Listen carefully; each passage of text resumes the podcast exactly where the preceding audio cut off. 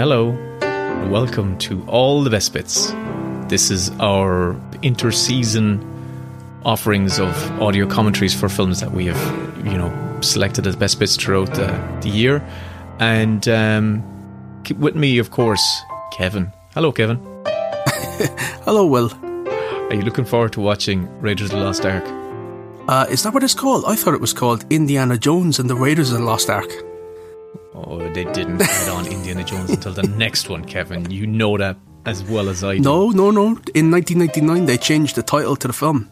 Did they officially? So, uh, they they did uh, in all the uh, promotional art. So um, oh, okay. uh, it, it stays the same on the actual film, Yeah. but in everything else, this has now been retitled as Indiana Jones and the Raiders of the Lost Ark, which I hate. yeah, I just it's Raiders for me. It's just always Raiders. It's just as simple as that.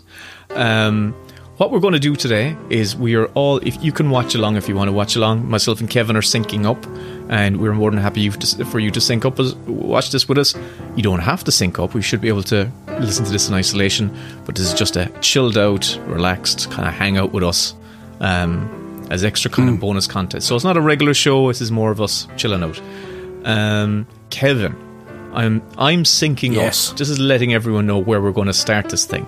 So I'm syncing up at kind of like the seven second mark, and that's when we have the Paramount Picture logo with um, a Gulf and Western company on um, that text appears on it as well.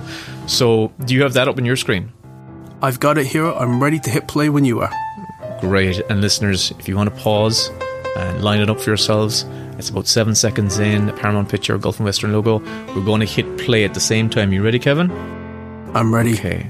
Three, two, one, and play. And we're off. We're off. Oh, an immediate transition to that matching cut. Oh, I love this. Beautiful. And did they, they use this font type in the other films? I'm just trying to remember. They do, don't they? They only in the third one. I, I can't remember if they do it in the fourth, but they definitely do it in the third one because I was so happy that it came Yeah. back. Yeah. Although I am a staunch defender of Temple, uh, but they did mix it up for Temple of Doom. There's Alfred Molina, and I was in I've met him. He's a lovely man. That's two of us. I met him too. Where did you meet him? I met him in LA. He was at a um, a, an English bar in LA, which was I, I don't know if it's still going though. Well, I suppose Okay. in these times there's so many bars closing. Yeah. But I met him and he was chatting away to me, and he was ripping the piss out of me as well because I was sleeping on a friend's couch, Okay. and uh, He, was he saying, He "Well, I'm like- not sleeping on a friend's couch"? yeah, um, the sacrifices that I was making in order to go on these general meetings in LA. yeah. But yeah, yeah, a lovely man, really, really cool. I never asked him about this film though, and I, I, I should have, but I guess what could he say that he hasn't already said on audio commentaries and on special features? I met him at a also in LA, and it was at a an Oscar, one of these Oscar kind of uh, screening events.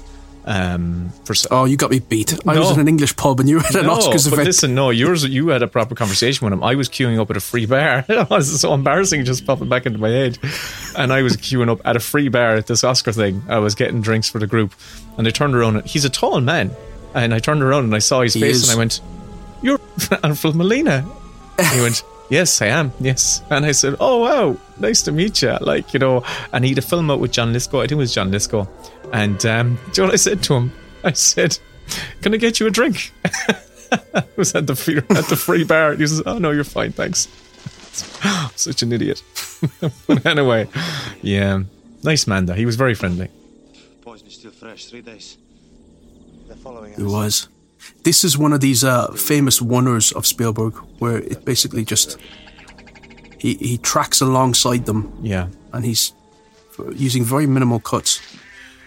I was listening to the um, the the story conference tapes uh, just before uh, we recorded this, uh, where you've got Kasdan, Lucas, and Spielberg in 1978, uh, basically having this sort of uh, creative jazz, where they are pitching all these ideas for what would become the next three films. Uh, it, it was incredible to listen to these guys just sort of riff brainstorming session. and, and nail it. Some was a- yeah, the brainstorming session, Yeah. and they, you know, they're they're blocking out stuff for Temple of Doom and for the Last Crusade.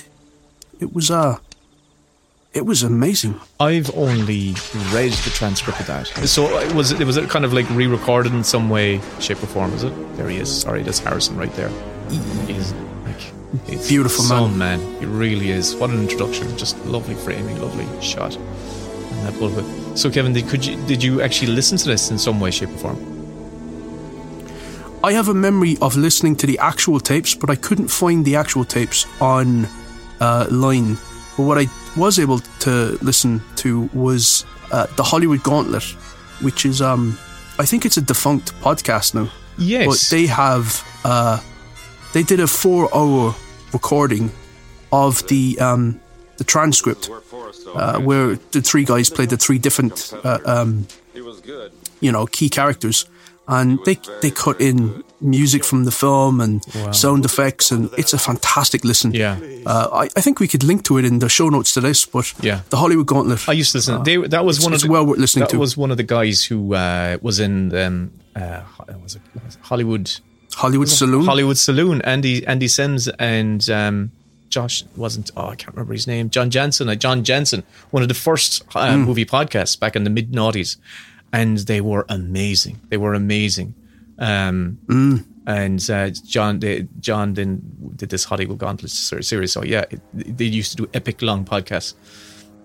Oh, but I'm, I'm looking at this here as well as you're saying that, and oh, it's so gorgeous the cinematography. Yeah, everything about it is. Do you know my first introduction to this franchise was not actually Raiders or Temple or any of them? It Oh. was a a chocolate orange commercial. really? Do you remember the chocolate orange commercial where um, the guy sneaks out of uh, his drawing room and it sort of takes him into this else world, which is like the opening to Raiders. Right. And instead of it being a boulder that is chasing him, it's a gigantic uh, right. chocolate orange. I do remember this. I do. Yeah, I, I just- do. and even just that, like a parody of the film, I Yeah. thought that's amazing. What is that? Yeah. You see the tarantulas there. It really has become like you know that's one of the sta- when you look at you know Indiana Jones franchise franchise you kind of look one of the code one of the codas or codes of it are animals like you know it's like creatures insects bugs snakes um not digital not digital monkeys Close up. oh yeah oh, yeah. Get everything in this it it's constantly lovely to look at every it's shot so bloody well I know it's not a Christmas film, but this film to me just signifies Christmas. Oh yeah, oh yeah. I, I told in the podcast that story of me. It was like it's just on at Christmas here. I don't know what is, what's the story in other countries, but um, in the UK and in Ireland, Indiana Jones is just a Christmas film. You kind of make room for to watch them, or I'll sit down and I, I watch it once a year. I'm pretty sure, um, and it doesn't disappoint. Yeah, it's just. No, never. I love the first three films. I mean, I know that Temple has um, it has its detractors, and I can understand where they're coming from in, in certain criticisms of the film. But I still, uh, that to me is my Indiana Jones of the three of them because it was the first one I saw, and uh, I don't know. It's just uh, I love the the score. I love the set pieces, Yeah. which you know, getting back to that story uh, brainstorming session that they had, a lot of those set pieces were brought were uh, devised in those three talks that they had. It's incredible. That's it. Yeah. Really is incredible. You can just see how uh, it's it's just it's amazing to get have those moments to, to actually kind of have those moments like cemented in stone where ideas like one one person's bouncing an idea throws out an idea and the other person runs with it and another person runs with that idea and they're all adding little layers and you know you just and you, you know where how it how it emerges in the end film it's it's really cool it's to to kind of hear the genesis of it But yeah, they had a they had a, a, a lovely equilibrium between the three of them, where Lucas is quite sort of analytical, uh, Spielberg is quite uh, playful, okay and then you had Kasdan, who is sort of the brains that is syncing all these ideas up and um, making it all cohesive. yeah So it it really worked on that first one. like it's all well and good having the ideas, but it has to be it has to be put into a screenplay. And Lawrence Kasdan's screenplay for this is absolutely fantastic. And I think uh, who was it? Michael Eisner, I think, who was the exec at Paramount at the time, said it was the best screenplay he's ever read. I uh, I've read some of it and I can see what he means. It's just um, it's lovely scene work and the dialogue has got that sort of pulpy feel, but it's also quite um, it's quite clever and, and sort of self aware. Throw me the idol. Right. I must say, I've never read the screen. I've never read the script Who for are this. you? I have Throw me to. the idol. I throw you the whip. Give me the whip. Adios, senor. Adios, senor. Damn you, Alpha Brilliant. It's like when he left me at the bar. Just an adios. Thanks, Alpha. Oh, I wish he said that. I hope. Th- let's just pretend from now on that that's what he said. Adios, senor. Can I get you a drink? Adios, senor. Uh, this was also when Spielberg and Lucas pitched this to the studios to try and find a home for it. It was turned down everywhere, and Paramount begrudgingly kind of like you know, went, ah, yeah, we'll give it a shot. So kind of all the major. uh, I do not. Well, I know the reason why um, why uh, they may have done that with this film because Spielberg at that point had a reputation for going over uh, on his films. Like his, he, he was not bringing films in on uh, schedule. They were still hits, so they assumed that it was impossible for him to pull off what he did pull off in this film on a modest budget. But uh, but he had that running a few times. I mean, as you were saying on the questionable for kids episode, uh, but Roger Rabbit that getting turned down an awful lot. Mm-hmm. And uh, yeah, I was going to say something else there, and it's gone on my mind because I'm getting so distracted by the film, which I think we probably should be talking about. Oh, it's pretty great. like, but the, again, you look at, I look at stuff. I look at, I'm looking at this, and when sometimes when you watch films from the 80s now, they they lack a certain energy and are quite stagnant. But with all of Spielberg's films, like we did the commentary on Jaws, and but all of his from Duel onwards, there's real energy in all of his shots. Like, um, there's it's a strange because I actually find that his later films are the ones which now feel a little bit more staid and and uh, soporific. he's gotten older. He's changed. He has, but you know, Ridley Scott is still pumping out quite energetic films I don't mind that. that feel very modern. I like a lot of um, like you know a lot of Spielberg. I, I like the, the Spielberg's career. I like there's different eras and different times he was interested in different types of films, and um, there's kind of one from each decade that I kind of love at least. I, I can say though that I preferred his films um, for the most part prior to the the Janusz Kaminski um, era. Okay. I'm sort sort of slightly tired of the washed out, blown out looking uh, look that he tends to bring to a lot of Spielberg films. The sort of very you know icy look. Um, but they obviously have a great partnership because they've worked together. I love the way the dust. it's See this 10 here. times at this stage. This the dust. Yeah. That's, that's I always love the dust that's coming off him.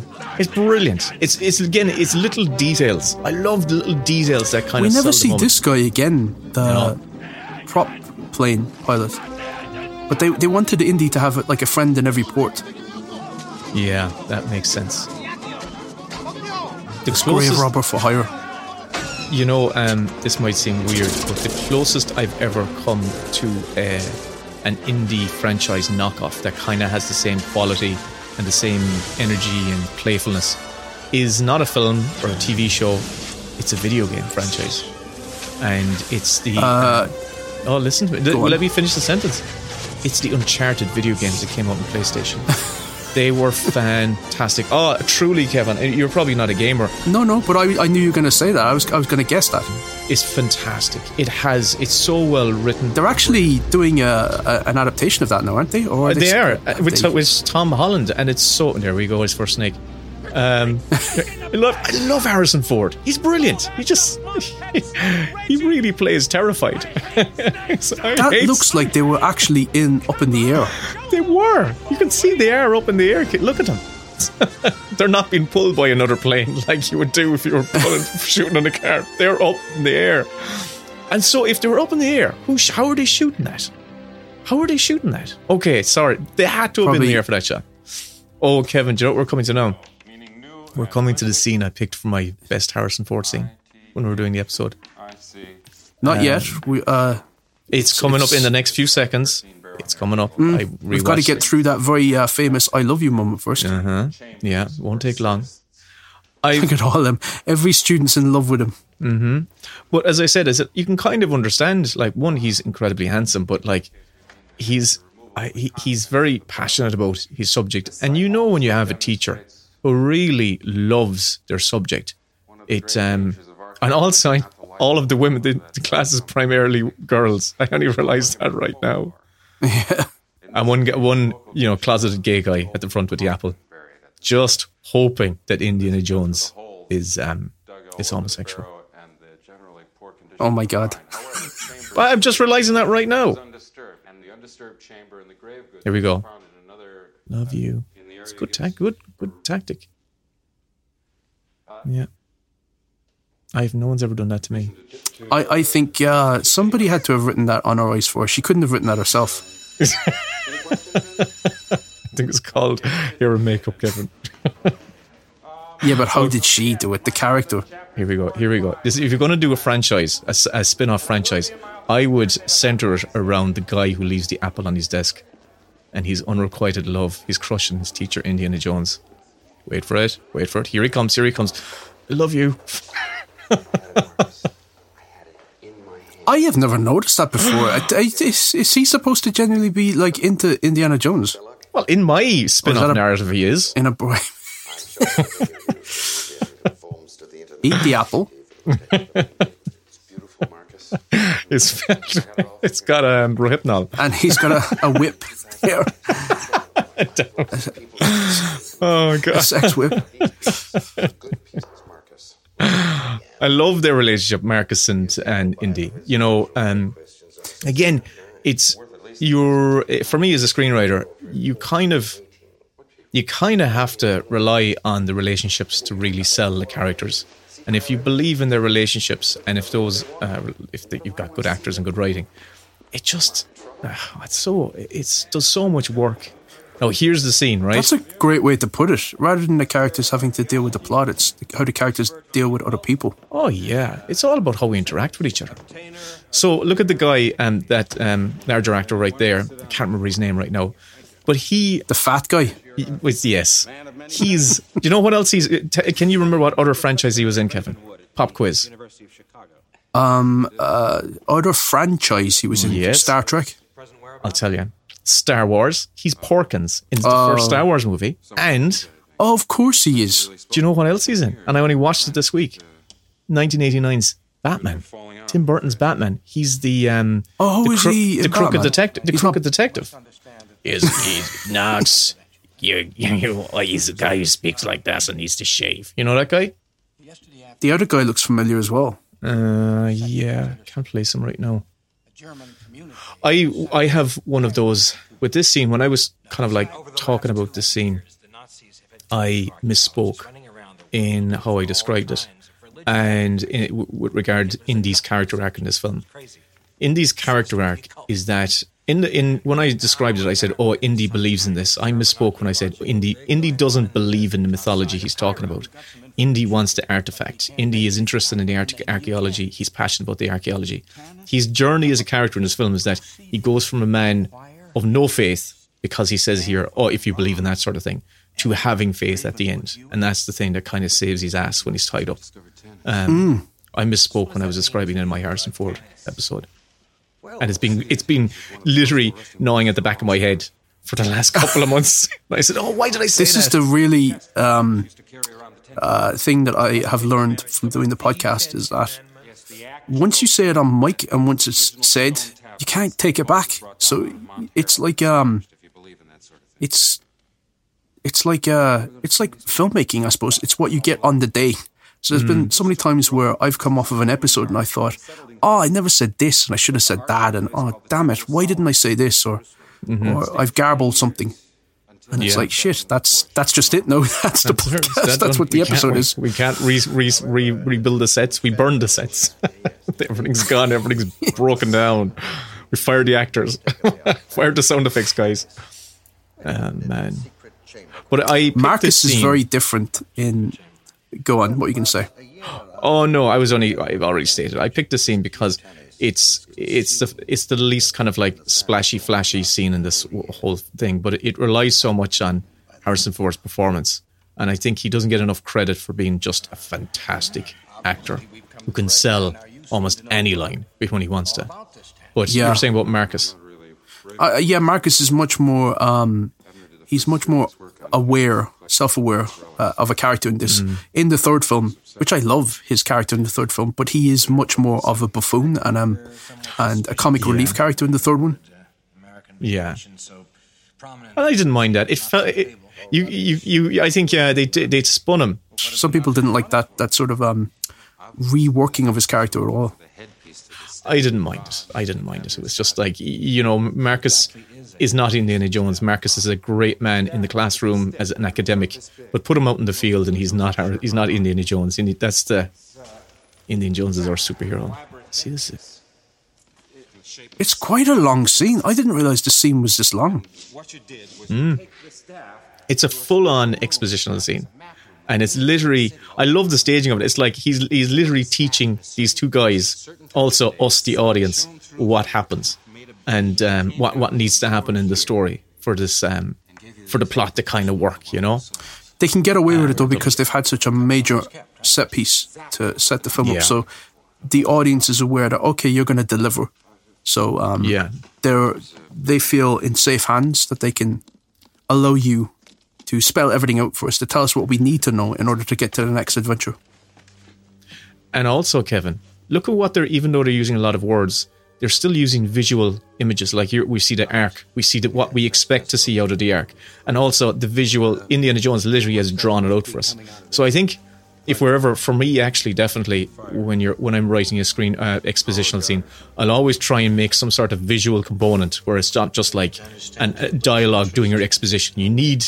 You need the visuals because it doesn't kind of penetrate your brain if you don't have the visuals. You take the pencil and you poke it through the two pieces of paper and you fold the pieces of paper together and you say, "This is what a wormhole is." I've seen that explanation in so many films. Well, was that Interstellar? Was they use it? They must have done that. It was Interstellar. It was also an Event Horizon. But yeah, but it's true though. you know, um, yeah, people remember things they've seen. They don't remember things they've been told. So it's better to present exposition visually rather than to um, try to get it across in ADR or uh, dialogue exchanges. There needs to be some sort of visual cue, which is why sort of uh, the Rosetta Stone stone uh, is such a popular way for people to learn languages because you associate it with images. that's good. Hey, trivia, Kevin. Do you know why Indiana Jones is wearing his dressing gown in this scene? Because he just had a date. And she's in the other room. Oh, that's why he's got the champagne as well. And she's in the other. So did they cut this out then? Yep, they cut it out because they thought it would make him too akin to James Bond, and they just wanted to kind of steer clear of it, so they decided to cut it. Ah, I think that was a smart move, to be honest. Yeah, hmm just keeps him in that little bit. Yeah, it would have just steered him too close to James Bond. Just that. No, he's still just a man, kind of like on the mission. He's he's rather than a philanderer. Something to be taken lightly. No, he's just a grave robber. No one knows its secrets. But look at Denholm Elliott's performance there. Like he's just. gone after before. It's like nothing we've ever gone after before. It's the way he delivers that line reading. There's a real worry. That's what I love about that line reading. But look at the camera movement in this. The camera has basically just moved about three feet on Yeah. uh, a track, and it's just gone from one side to the other, back to the same position. Cautious fellow, Yeah. And that's our first edit. only- since he came into the room, that's edit. the only edit we've had with the gun, the little close up of the gun. I'd love to know how much he plans. There's your there's our Nazi. Apparently, he shows up in Last Crusade as well. Does he? Apparently, I don't. I've seen it in IMDb credits. I'm like going, where does he appear? But um, but yeah, this is yeah, when air travel used to be actually comfortable and glamorous. it's true. That is true. Still, like.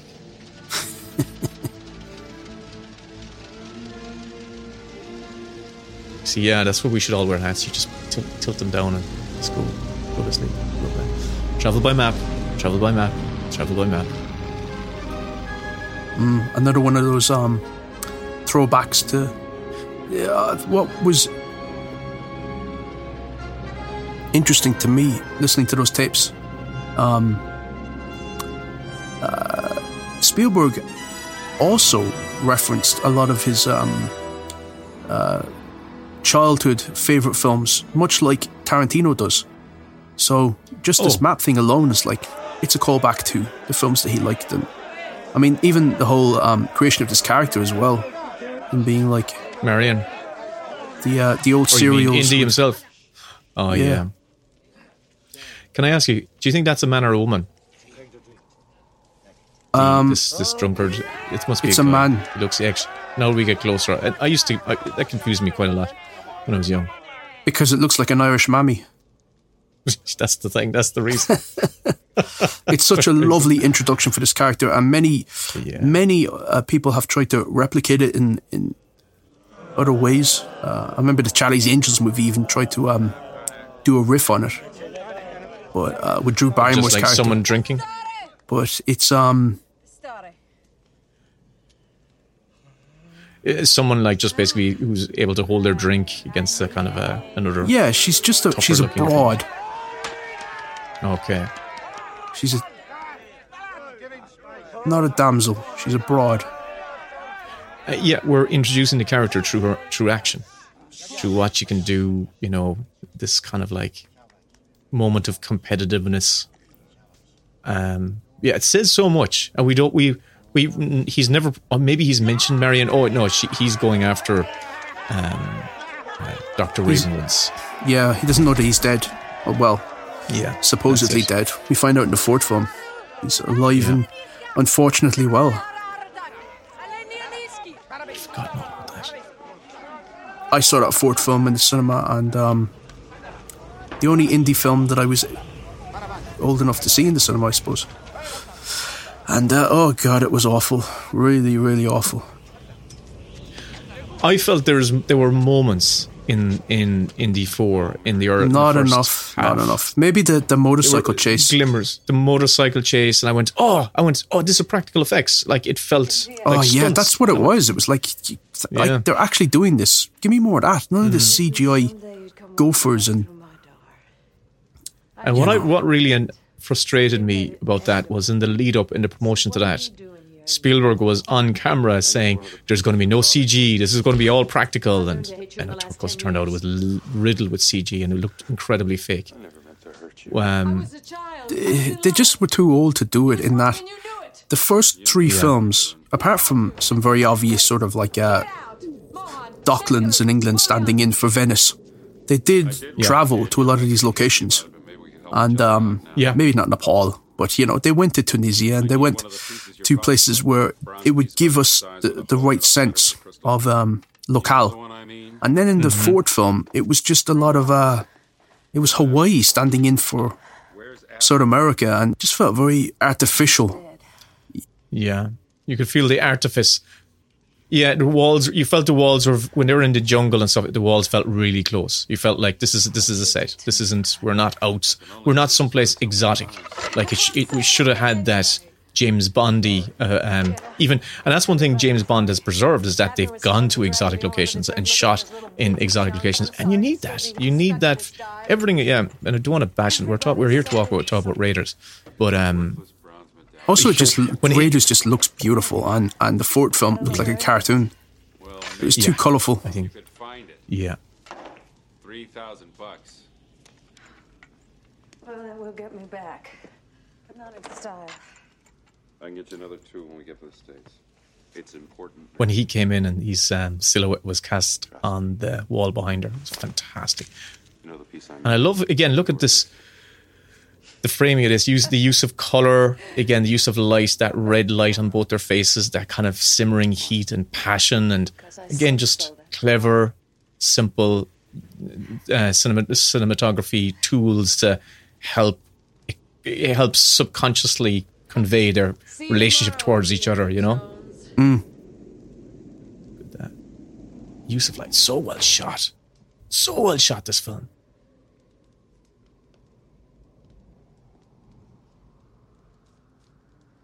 She can hold her drink. Better than I can, that's for sure. There we go. There's the the, the MacGuffin. Well, one part of the MacGuffin. Yes, yes, yes. Do you think that Tom Selleck would have been a good Indiana Jones? I know that he's done uh, parodies of it, like in Magnum PI and stuff. Uh, but he was actually cast. It wasn't a sort of a what if, but he was 100% who they wanted, and he was fitted for the costume and all that. And uh, Yeah. it was just that the producers of Magnum PI enforced their um, contract, which said that they had him for that uh, TV show. So Harrison Ford It's- became the second choice. But do you think that he would have been a good? I think he would have been. fi- I think he would. Have, I think he would have been a very solid Indy, and I think if he uh, took on the role, we would just know him as Indiana Jones. But listen, the he doesn't have the that little bit of cynicism that Harrison Ford has, and that, as I said, that quality that Harrison Ford doesn't want to impress anyone, and he just in his performance just doesn't want to impress anyone, but he's always That's a impressive. good insight. That's the thing. Yeah, he doesn't want to, and that's. Uh, I think I take that from all his performances, where you feel you're, you know, whereas Tom Selleck is more approachable, if you know what I mean. He is just as a physical presence. He's kind of you feel like ah, this guy is you know more playful, whereas when you see a guy who's kind of like a gruff Harrison Ford type of character, you kind of when you're in his shadow, you feel more excited because it feels more real. Um, I don't know if that makes sense, but No, it does, No, and no, it's Harrison. slightly touching on the whole thing of movie stars having a um, there, there being an unpleasant side to them as much as there being a, a, a, um, some warmth and charisma. yeah, that's a great point you made on one of I don't know the. kind of people you're used to dealing Oh, you waited on the Jaws um, commentary about like that element of danger. Um, and Do you know what I'm lacking. finding? Fräulein Ravenwood. Do you know what I'm finding is that I can't remember what we talked about on what episode. Yeah, yes. We ever, but you made the point. You've made the point in the past, and I think it's um, very. This always scared the crap out of me. He's such. He's such an intimidating figure. This guy. Wait a minute. Wait, I, Look at that guy. They've changed his face with prosthetics. you don't need that. Who him? No, the henchman that's uh, beside her, him. Really? No way. Well, look at his face. I mean, look at him. that's not a real face. oh well. He's probably a stuntman that gets used in other scenes, and they changed his face a little bit. This is the thing, though. They had to, they had to practically do all of this stuff. So Yeah. you know, later on, there's a moment where they um, they had to remove all of the uh, TV aerials from the tops of uh, houses in order to make it look like the 1930s, and they had to, God, you know, do that. They couldn't just paint it out. That poor intern job. Sorry, can I climb up on your roof? Ah! I just need to climb up on your roof and get rid of the elephant. What imagine imagine a day. You know what I love about this the um this franchise is the sound effects. The gun Oh, yeah. sound effects. They're really just they're real bassiness. They're yeah. The punches. Um they made actually they made the punches by hitting a leather jacket with baseball bats. That's what I believe they did. They made that. Really, look at her. She just she's such an alcoholic. She just needs to get one Yeah. more sip. Doink. it's great. But I'm watching this on Blu-ray. and God, it's just it's fantastic. They shaved his head as well to make him look bald. He actually had a full head of hair. I was just I just mentally commented on he, how unusual his bald head looks. Shoot them. Shoot them both. You know the thing about Nazis, they're fantastic villains. They're great villains. They have like In the movies. costume in the movie. No, that's all right. Not in real life, but but like the weird the weird thing about it is they were aesthetic in in the real life. Actually, Oh yeah, because like very um. Be- what, who designed? What was the? There was like a famous fashion designer that actually designs the Nazi the Nazi uni- uniforms in real life. Like you know, It was Calvin Klein. Was it Calvin Klein? Was it? No, it was it one wasn't. of those big names. Calvin anyway. Klein does No, no, no. No, there was like a big name. like know, there's a really big, big name. You go, Yeah, you know, they're they're how you know they um, Hitler had an eye for an, an eye for the aesthetic, and um, he knew how to sell his brand.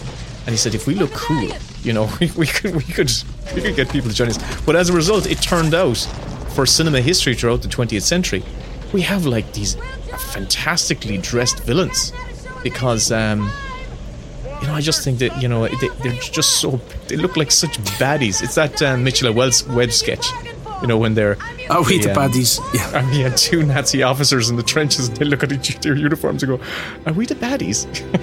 So clearly fucking villains. Really well designed. So the Nepal Something thing that was originally going to be how um, the you know where they jump out of the plane uh, in the um, in the Temple in the dinghy in Temple Yeah. Doom. That was originally going to be how he got into uh, Nepal. He was going to slide Oh, down it wow. on the, the dinghy. Oh, So they repurposed it for It's Temple just Doom. So yeah, so this is the shot where they couldn't paint out any of the areas. They had to manually remove them all, hundreds and hundreds. of them. No way. Yeah. Oh, wonderful. Oh my god, that's wonderful. I couldn't imagine Danny DeVito as uh, uh, in the John Rhys-Davies part. Like Was he cast? he was, he was cast, and Taxi wouldn't allow him out because he was going to be much more of a of a well. I mean, he's still a comic relief character, but he was going to be much more of, of a comic relief because Danny DeVito would have played him to the hilt. Mm-hmm. But he he feels authentic so- to me. Jonathan. John, John, what's his name? John Rhys-Davies. Reese Davies. Rhys-Davies. Yeah. He does. Yeah. Yeah. Danny DeVito would feel too much like Danny DeVito, I think. Yeah. Yeah, there's a weight. Um, there. No, he kind of. What's the word? He carries a kind of a Gravitas. gravity, a gravitas. There you go. You got it. Only strong backs and they pay pennies for. He's got a lot of children. Pharaohs had returned. When did they find Certainly, uh, yeah, he likes appropriate. It seems, them? They have not one brain among them. or is he like Fagin, and he's got these his armies of um, Very clever. He's a Oh, right. little, like orphan kids that he goes has doing his little deeds. his name. Well, we call him Balosh. You said that. No, it's canon. Yeah, I think I can rewrite. I, I have so many spin-off stories now. Um, that I'm going to pitch to Paramount or pitch to whoever. Have a great advantage. Disney has it now. They are near to discovering the well of We should have. done How do you Indiana- Indiana how do you feel about the the fifth film with Um, Mangold? they're bringing back uh, Phoebe. Well, not bringing back, but they're introducing Phoebe Waller Bridge uh, into it, and um, Mads Mikkelsen. I'm concerned. I'm concerned for the health of Harrison Ford. Um, I don't think he is around the same age as my old man. And um, if my father said he was going to play, going to sh- uh, shoot an action movie, I would say no, you're not.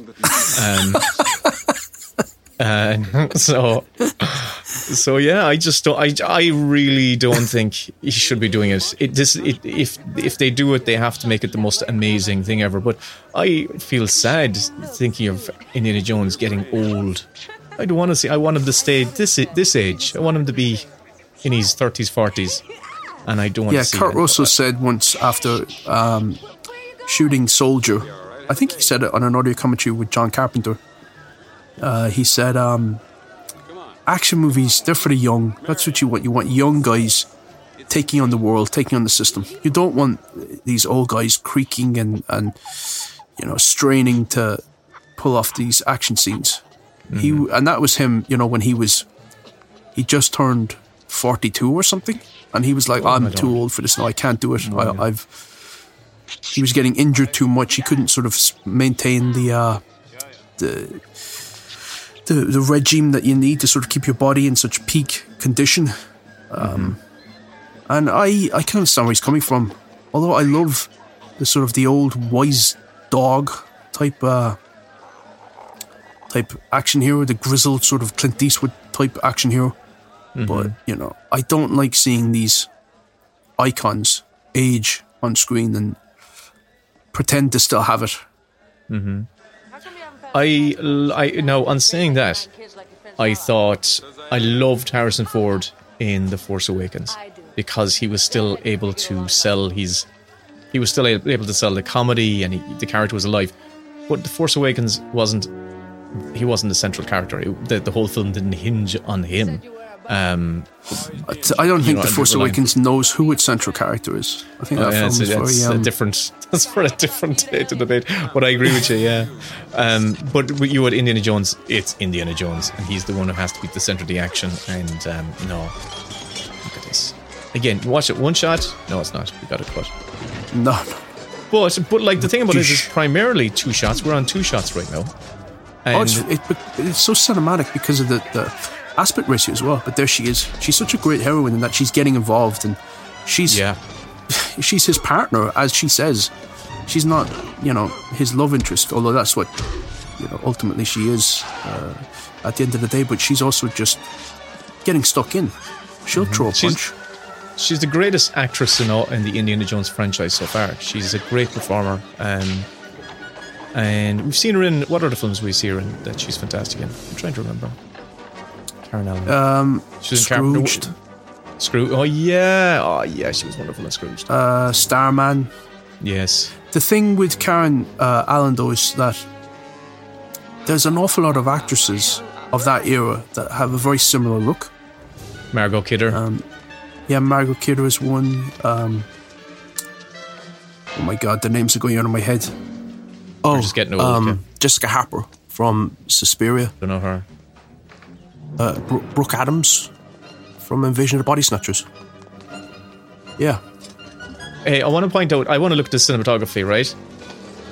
yeah. the cinema, I just want to say every every shot is, is lovely to look at because there's lo- even this location there's a lovely color palette and there's lovely depth if they need to be Yeah, like, it's transportive. it is yeah the framing is so important working with a good cinematographer is so important and being able to block a scene in an interesting way and know and Spielberg saying right we're going to shoot the scene look at this now like again the, the way the camera whips around there's real energy in him running um like this is all one shot this is one shot and here we go It's Here we go. very iconic scene. He was too sick. he uh, was pooping his pants. Everyone in that scene has got diarrhea See, because they ate the food from that butcher right behind Indiana Jones. But it's turned out to be such a funny. It's Anytime funny- I've been dying sick, I look like I'm dying sick. This is the problem with movie stars. And it's one thing that, that always pops out at me in films when they say, um, when a character says to someone on screen, you look terrible or you look awful. And I'm like, no, they don't. They look like they've just come from the fucking gym. They've got their hair and makeup done. They're wearing great clothes. What's awful about them? Whereas Yeah. in real life, if somebody looks awful, they look awful. I love this reveal right here. That close up on. See, you go right into his eyes, and as you're leaning on the expression, and then we reveal. Yeah. Oh no! I love that reveal. I love that bit of cinema. Like that's that was a great one shot there. His expression, first of all, and when I'm writing, when I'm But if he's pulling that down, he's going to hurt Marion if he thinks that she's inside one of those things. Oh, she'll. I think she she wouldn't mind. She's going to land on her head. But that guy on the on the right is definitely blind in that eye. He's got cataracts. That's the thing about Blu-ray. Here we go. Great sound effect of that MP40. Oh my god, the sound effects again are amazing. this is real Looney Tune stuff. Red boxes, high explosive. Cataracts. I love this. And the sound of the gun here. Oh, it's like a cannon. Now, for those. Immediately. well, I this suppose. He thinks she's dead now. Mm-hmm. My God. Three card Monty. The- uh, It's amazing to hear them in 1978 sort of block this out in, in order to sort of um, get around not having Marion for some of the, the following action. We, we, we gotta have Indy think that she's dead, so we'll do this. We'll, we'll, we'll have a sort of a three card Monty thing. And they actually do it then. Wow. There's a guy walking in the background there. Actually, I've seen another guy wearing a T-shirt from like the 70s. Clearly not from 1940s. Dr. Jones, der Herr in der Bar möchte mit Ihnen sprechen. When did they shoot this? Was it 1979 then? Oh, they would have shot this no, no. in 1981. This was came out in the summer of 82. So they Oh, shot of this in, in 81.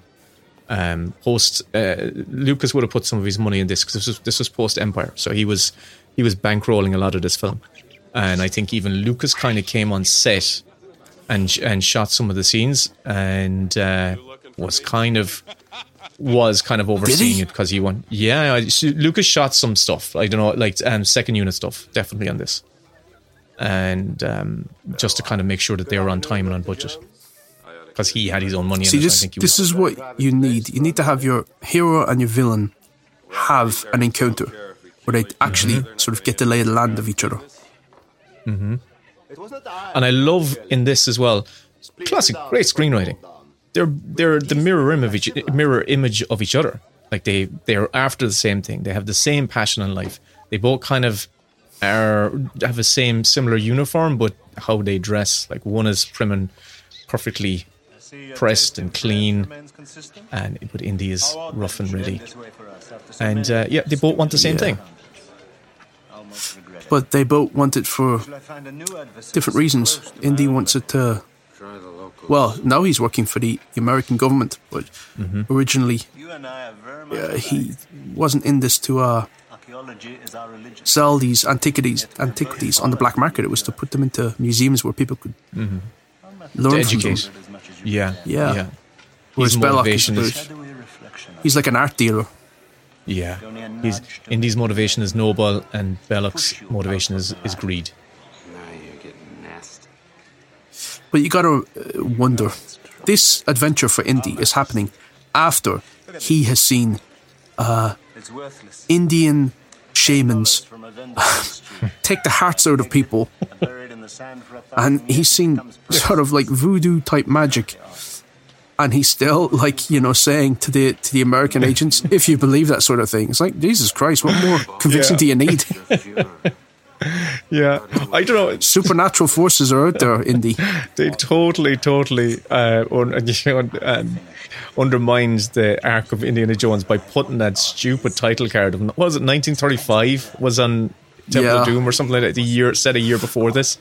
So yeah, they completely negate his, his I suppose journey. because why did they do that? I suppose because they didn't want to have Indy dealing with World War uh, Two. Yeah, yeah. Because if they had it, if they had it set in World War Two, the shadow of shadow of that would just be all over the film. So they just needed just before that, just so that um, that wasn't going to be a specter. I mean, that's really it, and just hope that no one really, and no one really did pay attention. They didn't, and this is a classic Spielberg thing: having Indy rescued by children. Oh, wait, where else would he do that? Well, as in, I know he would use kids in this way, but it's it, you mean It's as an idea, sentimentality, as a- though. The sentimentality. Yeah, it's like no okay. no other director Yeah. is going to sort of say, "We'll have a bunch of children come in and they'll protect Indy," like so you can't Yeah. hurt them. as if bad guys don't don't abuse children. Actually, this I'm, I'm starting to believe your whole Fagin theory because uh, Salah just sent them all in, uh, the Yeah. children. So he just sent an army of children in to get potentially slaughtered by these uh, Mm-hmm. Nazi sympathizers. Oh, he. You know, I I would go as far that he has them all hypnotized, and uh, he can mind control all of them. I love that monkey. I love that monkey. Stay, monkey. First we will take them home. And then I will take it to the old man. First, we will take them home. We will reward the children. Uh, was he going to ride that motorcycle with one eye?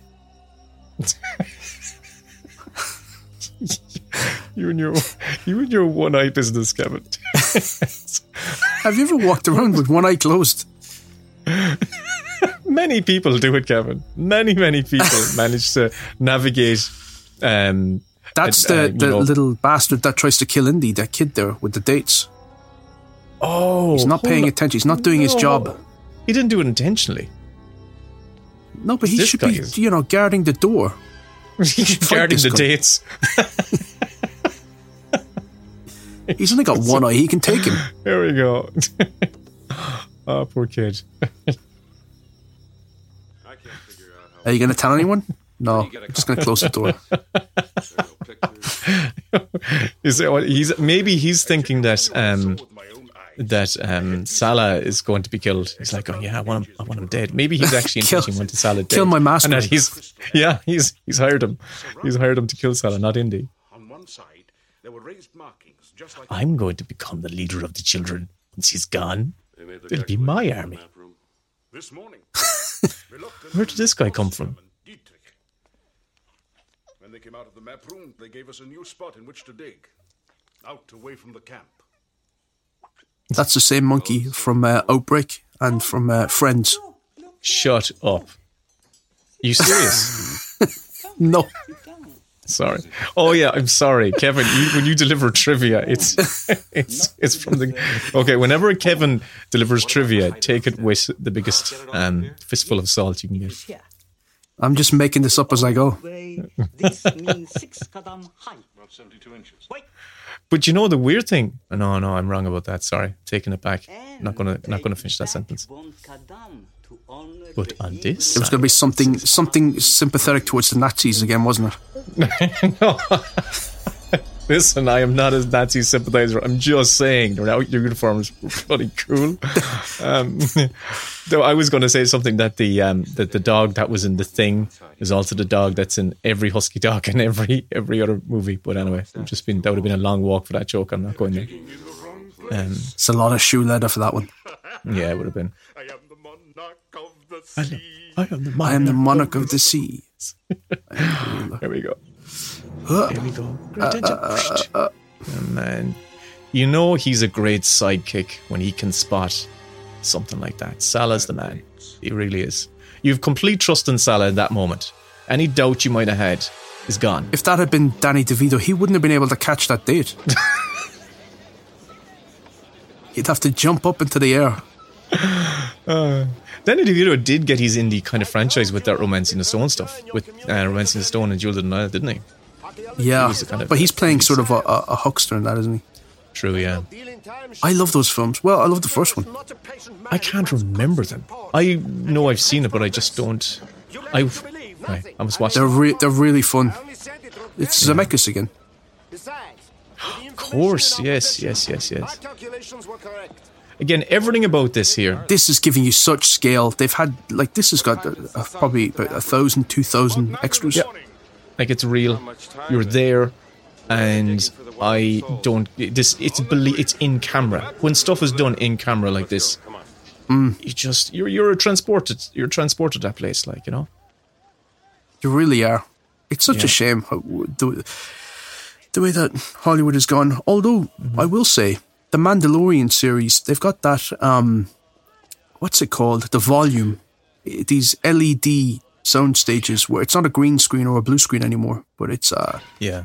it's sort of um, a stage where it's immersive. They can uh, create a, a very realistic um, backdrop that will give you the right type of lighting. And those things in that series are very believable. Yeah. You can't tell that they're you- shooting on a stage. it tells also in the performance and of the uh, that they're captured as well. It feels because the, obviously the performers are are They've got something around them. They can feel it. They can look in directions. They've, they've, yeah acting is all about reacting, and when there's nothing there to react to, you just end up with these very inert performances that are, well, maybe not everything, but for a lot of them, it just feels quite uh, withdrawn. it's taking some of their energy away. It is. Little Salah. And you can see the wing, the fly. I think it was called the flying wing. That plane that's going to play a big role. Um, Which is anachronistic, isn't it? Because it wasn't invented at the time of uh, this film being set. is that right? I didn't know that. Very good. That is a real fact. Now, that's not one of my, you know, bullshit Ah. facts.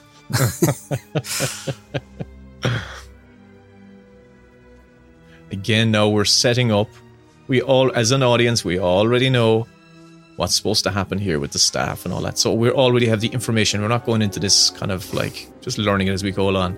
So when They still managed to make it quite magical, though, sort of like just a beam Oh. of sunlight feeling yeah, supernatural. yeah, and like Cameron did it in Titanic when like you know he gave like the whole in when he gave the whole rundown of what what happens to the boat in the real in let's say in the contemporary times with the kind of even like the animatic of the diddy diddy diddy and he says you know he was he this dude describing what happens so when it happens in the film it's way more impactful because you know what's happening but then you see it in you're done in a cool cinematic way and I think it helps having that information as an audience member helps kind of orientate yourself in the, the drama and uh, And Spielberg well. did it in Jurassic Park with Dino DNA, the sort of the uh, the cartoon character that Mm-hmm. that tells you uh, that the dinosaurs um,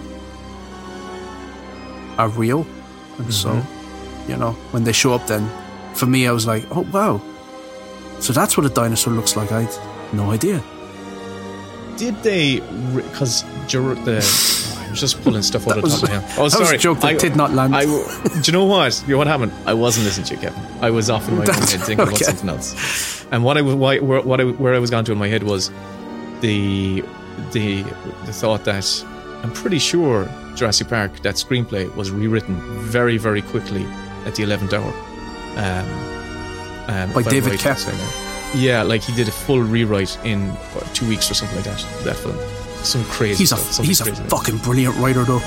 I know that he gets that. um, he gets stick. he gets stick because you know he does a lot so your your hit rate is going to come down because of how many things you do but Yeah. just look at his credits look at the the you know the there are enough great movies there that um, justify his standing Mm-hmm. as being one of the greats He's prolific. He's so prolific, and as you say, yeah, yeah. If you can write as many good films as he have, uh, you kind of can forgive the crappy stuff. No, in the they could st- they can still put the two pieces together and just make a new stick. They can Good old Salah improvising, and always always there at the right moments to to help Indy. it gets brought up an awful lot nowadays, and it does start to feel a little bit like um, old fart saying back in my day.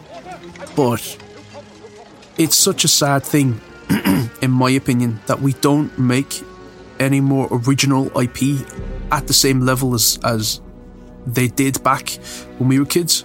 Like Yeah. Raiders of the Lost Ark, if that came in though as a script that wasn't based on anything, not based on a book, not based on a video game, not based on a, a prior iteration, uh, you know, foreign film or whatever, just a, a script.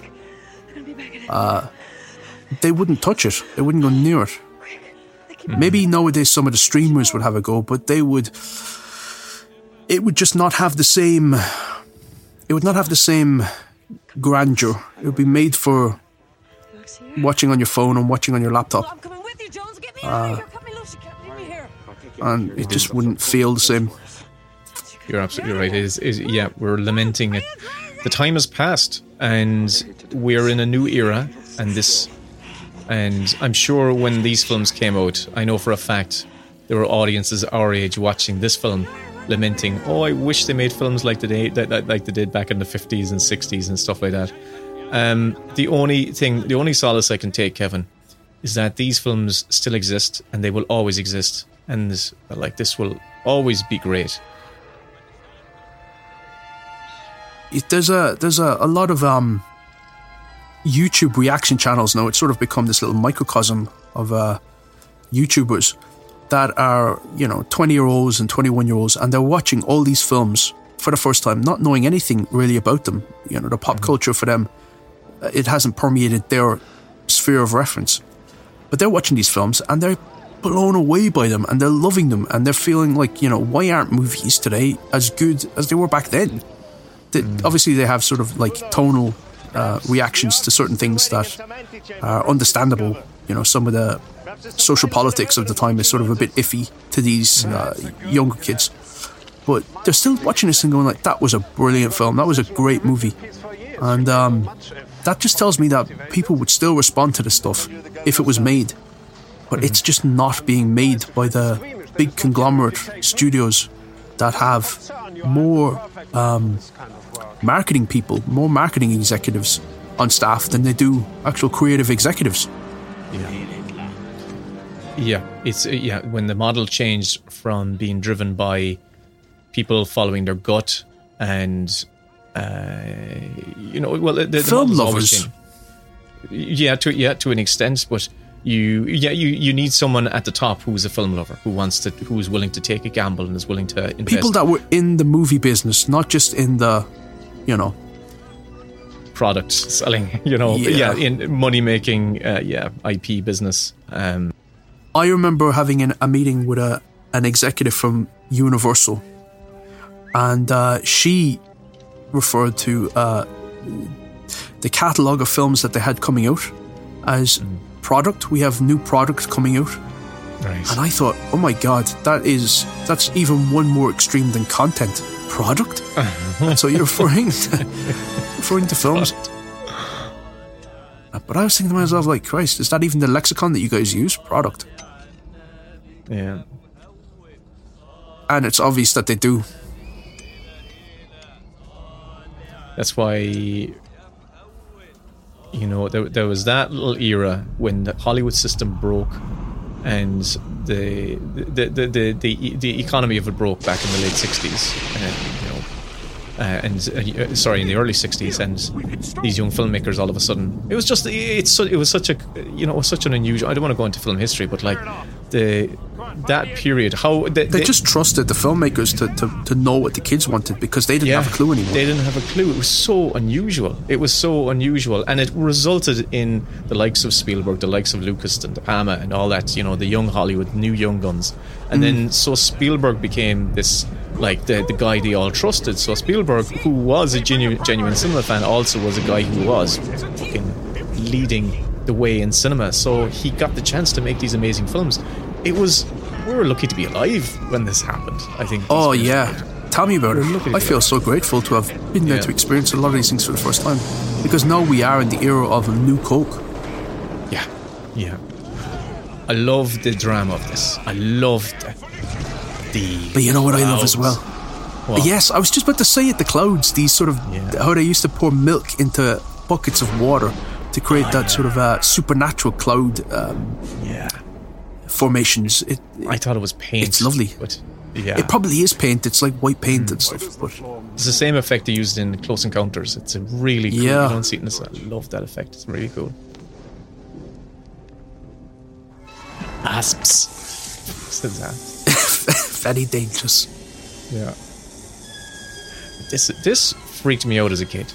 Very much. So. These are all real snakes as well. Wasn't it something like they brought in thousands and thousands of them? More not than all not all but a huge yeah a huge amount like you'll see even in the shots there's rubber snakes but like there's a there's there there are thousands and thousands of snakes the set was just too big.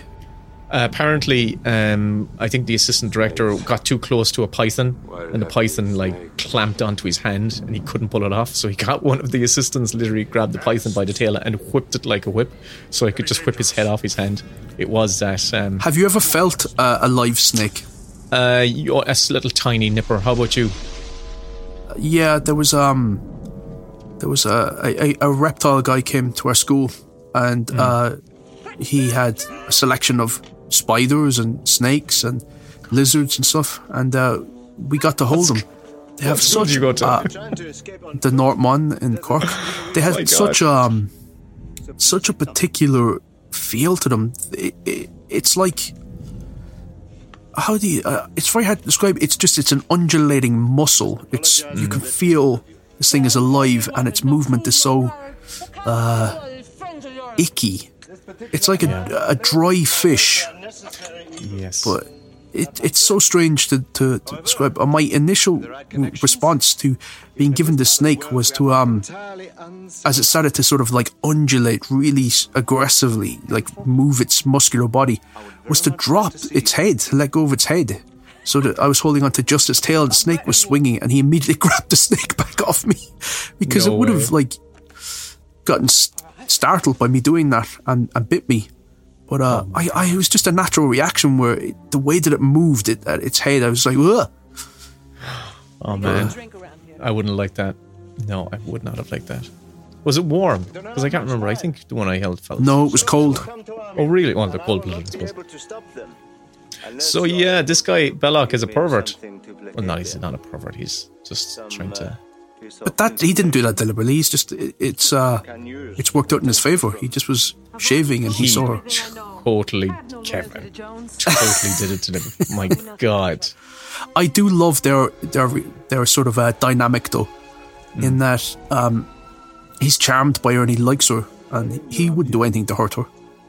I don't think. And, And again, she's like, so you know, clever. think we need a Yeah, but like she's using. We already know what her kind of skill is, and she can just she can hold her liquor. She's going to Yeah, that's so set up payoff. So that Yeah. whole introduction, and aside from being a brilliant way to introduce the character, now it's sort of it's going to pay off. This is her uh, her thing. She's got him. Again, it's just that's just clever screenwriting. I did it recently in a screenplay where if I have an idea, oh, it would be really handy if my character had such and such right now. I would go back, work back through my screenplay, and make sure it was there. If, if they had a ladder, I make sure the ladder was there at the beginning, so we all. Yeah, that's the that's the satisfying thing about rewrites uh, of your own Yeah. scripts. Is Yeah. you realize what you need, you can go back and set it up. Yeah, yeah. So there's famously a pane of glass between Harrison Ford and this. and this and you can see it because of the way the light reflects off the Yeah, off it. he looks he looks properly terrified. I Wouldn't don't think it's be? in this scene. Yeah, I don't think it's in this scene. It might be when Marion's down there as well. But there's you can see in the hieroglyphics of one of the pillars, uh, C-3PO and R2D2. It's kind of a a little nod to Star Wars. They always point that stuff out in special features, and I never noticed it in the films. I suppose I'm not supposed to, but like, I used to once I read it, like I would have known it back in the the nineties, and I would have gone and sought it out. Um, I think like even in Close Encounters, I think there's an R two D. that's a wicked fucking thing to do to the snakes, Indy.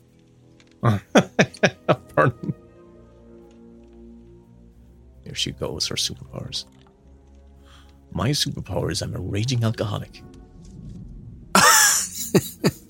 and I have been drunk. Another for great one uh, that does the setup payoff sort of thing, which is you feel it's like a character moment, and then it becomes the defining sort of like um, hero leveling up to take on an ad- an adversary. Is aliens with the power loader? yes, yeah, She's like, "Where do you want it?" And you think, "Oh, that's cool." yeah, and she says, "Oh, I used to. I've, I'm," and she says what level she's at. She says, "Oh, I've got a license to such and such." Like, Yeah. can't wait to do it. We're gonna do a commentary on aliens. We have to do a commentary on aliens. It's not come up yet, has it? As uh, uh, one of our best bits. How, how We have to engineer it that it's going to come up as one of our best engineer bits. it? best Ellen Ripley scene. Yeah, that's the way to do it. Again, look at this the drama of this, right? The lighting, Indiana Jones in shadow, the mystery of us, this thing. Again, it's like it's not overlit, it's, you know, it's shrouded in darkness in the foreground, but in the background, we have these ominous figures, Yeah, I love those huge blacks. statues. Yeah, it's fantastic. But you know, you said earlier that all these, every frame is sort of like uh, something that's eye catching. But it's true, you know, you could take any still from this film and frame it, and it would just look right. It would just look, it would look nice on a wall. I keep forgetting the name of the cinematographer of this. It is um, Douglas Slocombe. Slocombe. Slocombe, thank you. Uh, oh, he shot Li- The Lion in Winter, uh, all the Indiana Jones movies in the 80s. Never Say Never Again. What is this stuff? Well, we'll forgive him for that one. I grew up with this. it's my family label. God, I wish I was drinking right now. What do you think they're drinking? Is it, what are they supposed to be drinking? Is it vodka? It's a weird. Oops. Um, yeah, a white liquor like that. I- I'd say it's probably some sort of. Uh, well, he's French. It's got to be some sort of white wine. Oh, it just looks. It's all in the wrong glass, and here she goes. That's it. I love that he laughs and that she laughs. Yeah, yeah. That's a great choice from both of them. It's when you see She's great got one of those big, beautiful, infectious smiles that She- when she smiles, it, it, it, it is that whole expression of a smile that could light up a room. Yeah, yeah. She's wonderful. She really is. She's a fantastic actress. And this motherfucker here. He's got a real He's overdressing for the wrong uh, Minkla vibe off him. Yeah, he he reminds me as well as of the um. Uh, is it Doom? What's the character from uh, Who Framed Roger Rabbit? The Christopher Lloyd Oh, character, Ju- Judge Doom. Judge Doom. That's it. I love this. Is so a good this was a gag. Yeah, this was a gag that Spielberg used in um, uh, nineteen. Oh god, what's it called? Nineteen 1940. forty-one. 1941, 1942, 1942, 1942. 1942. Yeah, yeah, that's why he reused it because you know that film. That film is a lot. I probably got lost in the shuffle. No, there's one thing. I If you to told me that Michael Bay thought 1942 uh, or felt that 1942 was the best Spielberg film, I would believe you. It's that type of film. I've only ever seen it once years ago, and uh, like it's one that's never. I must actually see if I can dig it. out. I'd love to give it another shot just to see what it's what it's like. That's exhausting. Is it okay? So excessive. Like he's got so many. Like you look at Spielberg's filmography, and I think like he's one of my.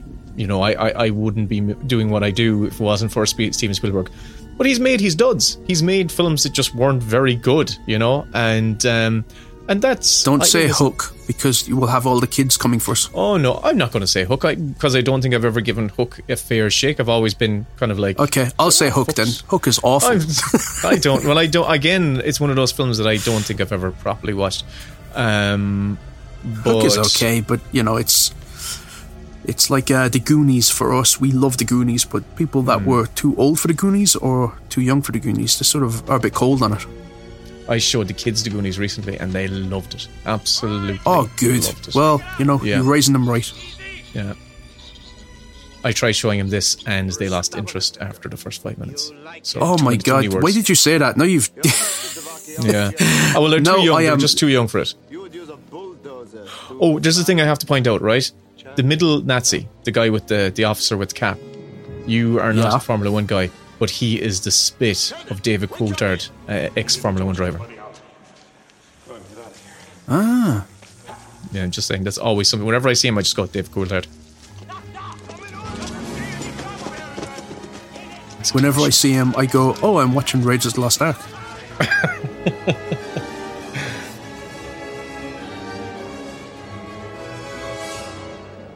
Indy, you're screwed. Do you know what though? How many times have I seen this film? I, I couldn't tell you. But if you were to tell me, if you gave me a challenge and said, okay, I want you to sit down and I want you to write out Indiana, uh, well, write out Raiders of the Lost Ark, uh, scene one, right through to the end. And having watched the film, I'll say 20, 30 times, I wouldn't be able to do it because it's such a picaresque plot. The story meanders and Who knows? In a thousand years, even you may be I wouldn't know what scenes go where, and I'd forget certain things, and I'd put things in the wrong order. Like even when I was listening to the to the brainstorming session, and they are referencing stuff that happens in the film, and they are you know themselves trying to figure out the order and the structure of things, uh, like how to get Marion um, off the boat and stuff like that. And I was like, I can't remember how she gets off the boat. That's true. yeah, it is so true. Yeah, a lot happens. That's what I love. Like you know, it's uh, it's constantly. Ouch, that's gotta hurt. Yeah, it was a big hit. Same, co- same Cobra. Say, this is my goddamn spot. Fuck off! I love the way the guy like fuck off. It's where I live. I love the way she climbs on him as well. That's great. it is very good. She's a game old bird. Yeah, she's. I wonder sometimes, monsieur, if you have that clearly in mind. It was not to be, Sherry. Oh, Sherry. People say, you know, what does Indy accomplish in the Raiders of the Lost Ark? You know, he, he tags along, he gets involved, he uh, he interrupts sort of the plan that the, the Belloq and his guys are up to. But um, you know, at the very end, they open the Ark and they're all killed. So if they had That's the the. Ark, but He gets the girl. Take this. Wave it at anything that slithers. No, the, in terms of the story, like saving the world. Oh, okay. But Yeah. they say, you know, you know, if they took the Ark of the Covenant back to Hitler, Hitler would have opened it and he would have been killed. But what would have happened, uh, more likely, is that uh, they would have opened the Ark as they do in the movie. They would have all been killed as they are in the movie. But then uh, Hitler would have sent other guys to that spot, and he would have been too smart to open the Ark. But because Indy was there and he knew what to do, he's able to bring it back to the States safely. So Oh, he does save the day. He does save the world. Yep. He does give it to the Allies and they put it uh, out of uh, harm's way. Yeah, harm's reach. Yep. That's a good way of putting it. Yeah. And I just dislike people saying that he doesn't affect the story in any way. Or sometimes he doesn't affect get he doesn't affect the outcome in any way. sometimes I feel that people have takes. I hate I hate adopting takes. I always try to come up with my own take because some some people just take takes that they've read someplace or someone said it to them and just went, oh yeah, I'll, I'll, I'll take that because it seems clever and a little bit um, knowing to say that. But the takes I subscribe to are the ones I come up on my own, and you're usually they're usually batshit crazy. But I at least I, I know I had the genesis of them, um, and I think what you're saying there is um, a good rebuttal to that take. He doesn't have any. Good. Whereas I tend to just like hear things that other people said, decide whether I like it, and then if I do, I'll claim it as my own thoughts and No, tell anyone else. that's a good way. To, that's a good way of doing it too.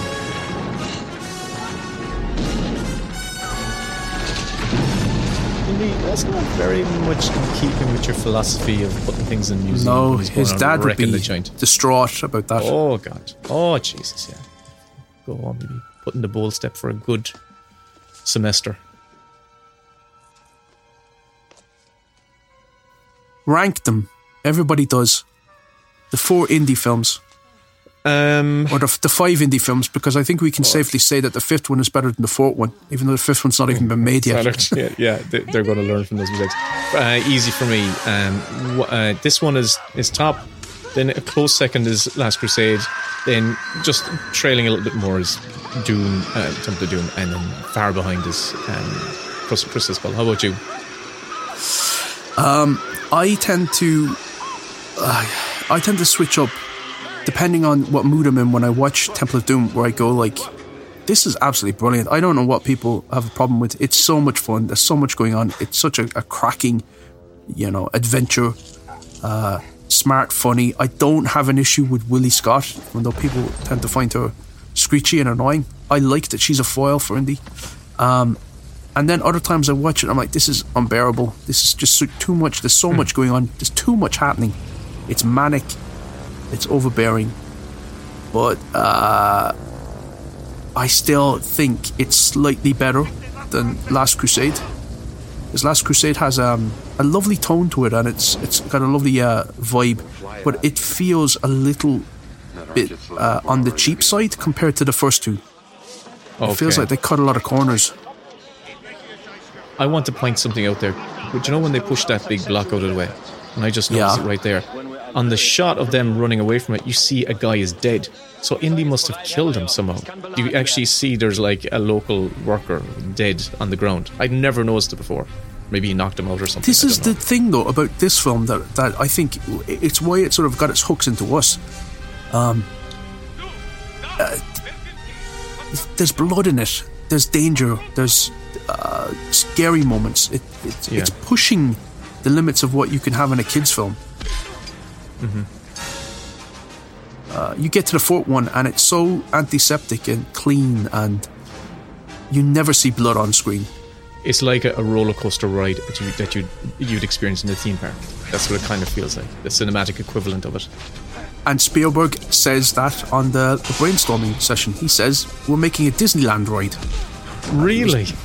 Yeah, he was dead on. Wow. Oh my lord. Um, Here we go, Frank Marshall. Oh, is that for- in the in the the pilot? Yeah, Oh wow, I didn't know that. he's a bad actor. Um, Harrison Ford, I only learned this recently, got injured in the scene when the plane. He got injured so many times in the series. But he, what happened to him in this in this one is the plane rolled over his leg, and Oh, fuck. Uh, yeah, he had to finish the scene like they, literally just bandaged him up. And, but the thing about it was, was it was so hot that the tires, the rubber in the tires, had gotten really soft, um, and it saved him from having serious, serious damage. So, um, Jesus. yeah. Mhm. yeah, I did only learn that today. I didn't realize that was fighting Marshall. Mm. This is a great scene as well. Like the And the music is great. fantastic. The constant again the the setup of the blades are going. We have all these different elements in play in the one scene, and it, it it's the kind of the parameters change. The stakes were upped. You know when the now that it's moving, you just not only you've got this big bad guy, but now you've got these rota- rotating planes of death coming at him as well. Um, it's bloody well brilliant. Yeah, that's what fe- what's amazing about this film. It never feels. It always feels like it's getting bigger and bigger. Not in its scale, but in its uh, in its set pieces. And like you know the the the the adventure and the the drama. I think it's fantastic. That music really helps though as well. Because uh, imagine this with any other score, and it, it, you know that fanfare from John Williams. That is Indiana Jones. Yeah. My oldest um, loves this. Like he loves the music, and I could. Just Oh, of course. and wouldn't just- he? Yeah, he's kind of. But you like said me. you showed it to him, and he he was a bit bored by it. Yeah, but it was because it was all there was too much there was too much dialogue in the beginning, and uh, um, but then like Oh, well, conversely, yeah. he like he watched the Goonies and was he watched the Goonies, loved it. They watched Princess Bride, loved it. But once the see once we had scenes that where there was exposition, um, I think once the exposition happened, then you know there was too many scenes back to back of just talking, and we lost him. So I didn't get as far as this. I didn't get as far as the the middle action, the the, the, the, second act of the film. Um, but I think he, I'm going to try it again in a few years. I'm going to get wait till he's about another six months, and if not, he's just going to have to Wait. find a new home. it's tough.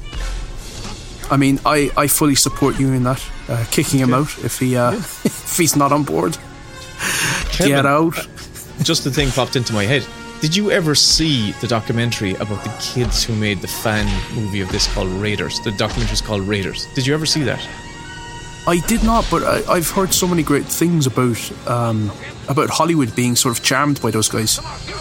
It's a good documentary. Like it's not a, it's not. Oh my god! It's but it's a beautiful documentary because it's a There we go, about blood these- everywhere. Oh my god! Go on, but that, that kids. documentary does Harrison Uh, Ford turn up in it? No. Oh no, he wouldn't show up for that. You're like, don't give a shit Are you kidding me? goddamn fucking son of a bitch. He, but this shot specifically, right here, they made so uh, uh, when they were kids, they obsessed about Indiana Jones, and they decided they were going to make recreate the film shot for shot, and they spent all of their summers, their weekends. Uh, there was three of them, and they did so, and they started to, to do it throughout their teenage years. So they started when they were like 11 or whatever it was, and they kept making it through all through their teenage years. And then eventually, you know, when they got to 18, they moved off to college, and their lives went in different directions, and they all basically just lost touch.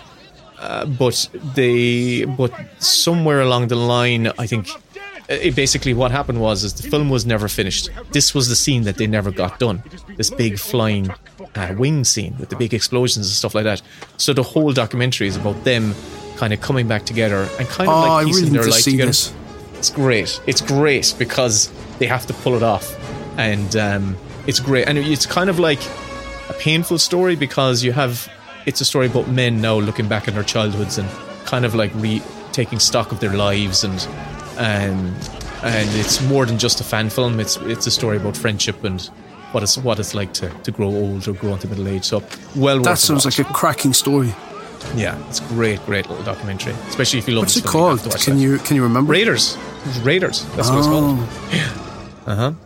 Get back to Cairo. It's really lovely. not Indiana Jones and the Raiders. No, just Raiders. just, just Raiders. Yeah, but I this think is that one when they of the re-release best it, lines, off the cuff lines in a, in a Yeah. movie for me. I'm going after that truck. How? I don't know. I'm making this up as I go. let's go. It's so that to me is up there with "I love you." I know. yeah, that it is fantastic. Like when when Harrison Ford uh, dies, and they're doing well. hopefully they get to a stage where they're celebrating movies again at the Oscars. But uh, in his in memoriam montage, I hope that they use that line. They will, of course. You it don't just know. goes- It- they it they just keep changing their mind with the Oscars.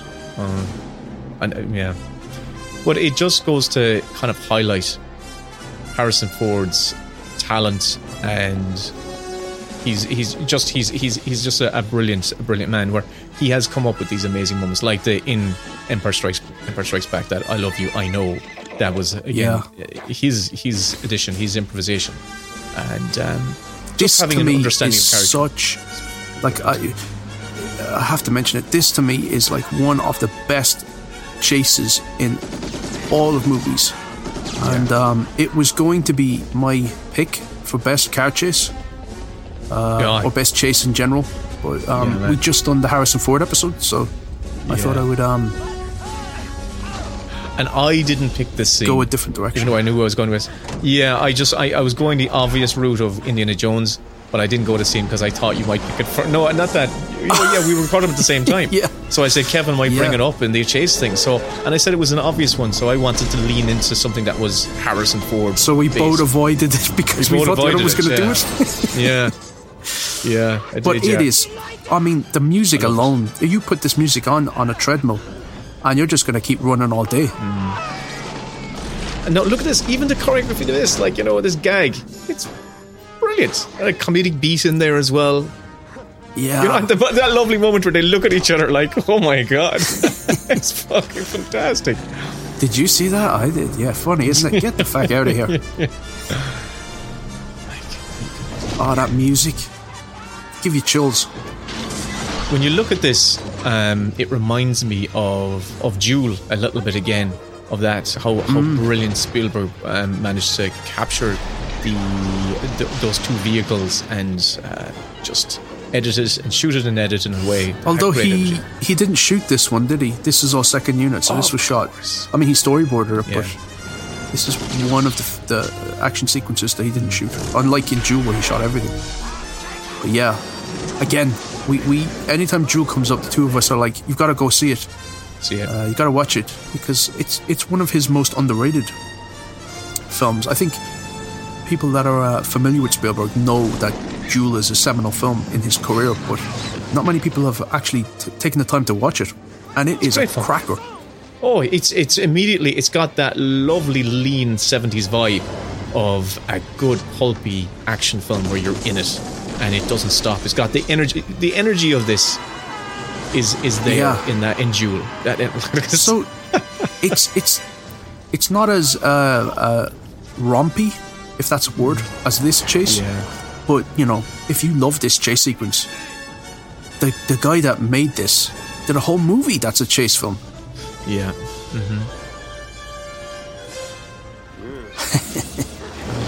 And they thought, I mean, they're talking about this in 1978, where it's like, and we'll have the guys on the side of the truck, and he can start brushing up against like the, the walls and knocking these guys off.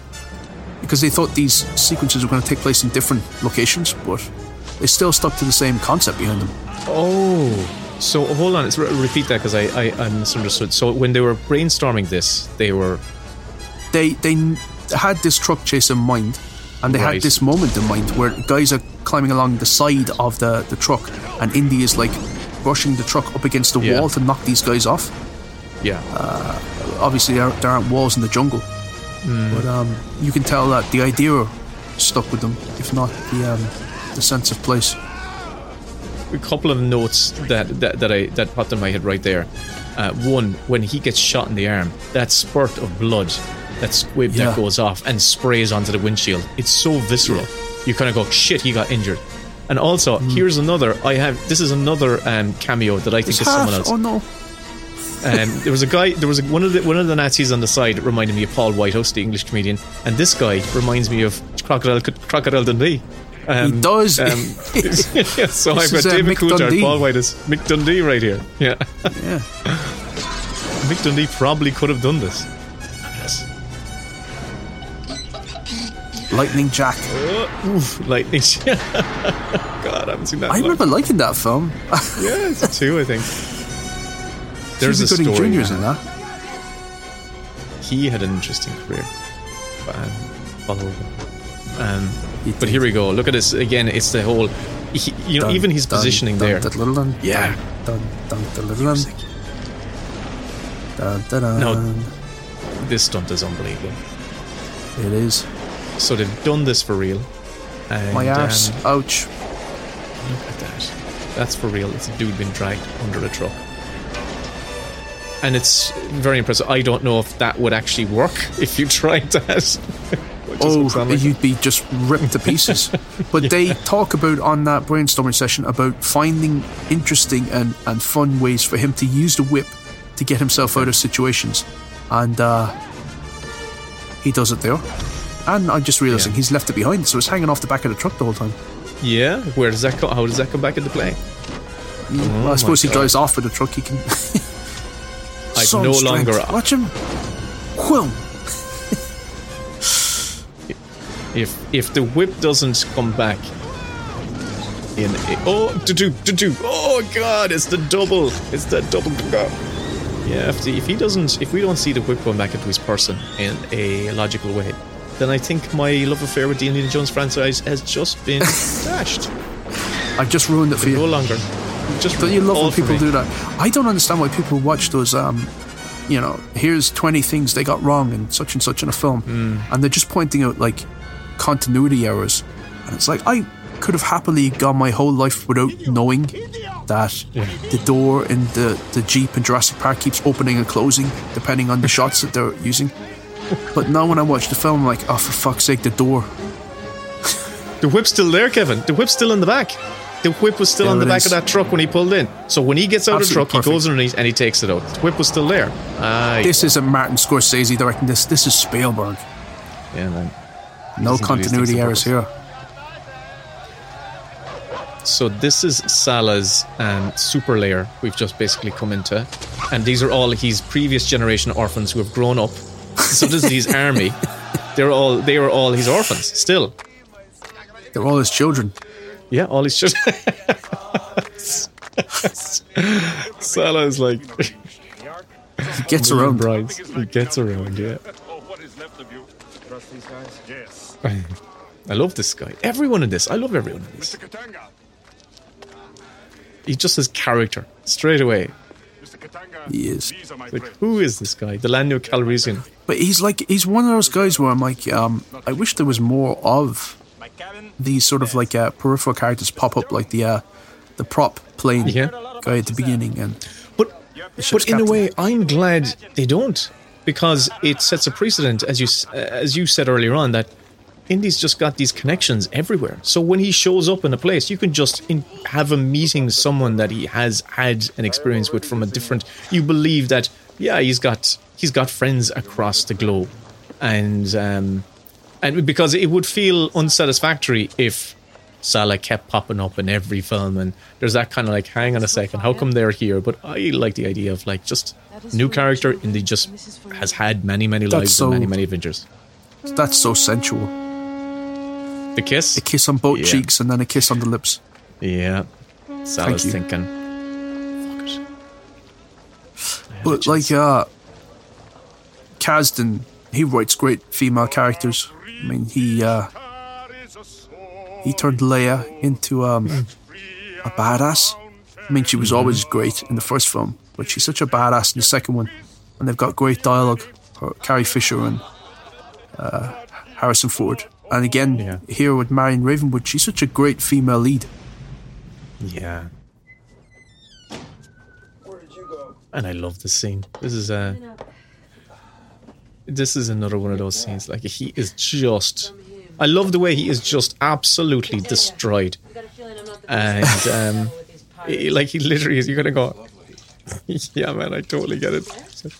He's been dragged across. He probably was actually hurting as well.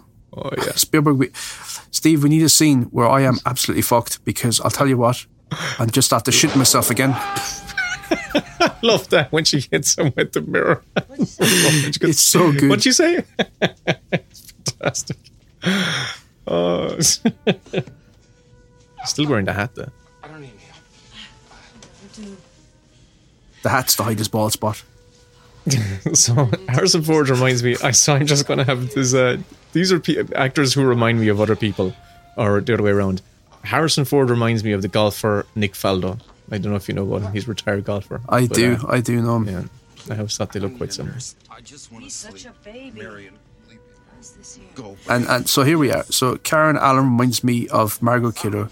Well, goddamn it, anywhere else it hurt. Who Yeah. else reminds us of someone else? Here, I love it. He's brilliant. That's okay. It's here. He's like a child. He's yeah, he's got sort of like a, a gruff, like um, Yeah. yeah, he's like a kid. It's like a, Yeah, a ratty kid that's just he's pissed off. yeah. And his eyeball. Strange place to be asked to kiss Indiana Jones. She sucks his eyeball. Detach retina. Oh my god. I said kiss, not suck. but this is like um, this is this is like in Jaws when they're like showing each other their their wounds. Yeah. It's yeah, such true. a great moment.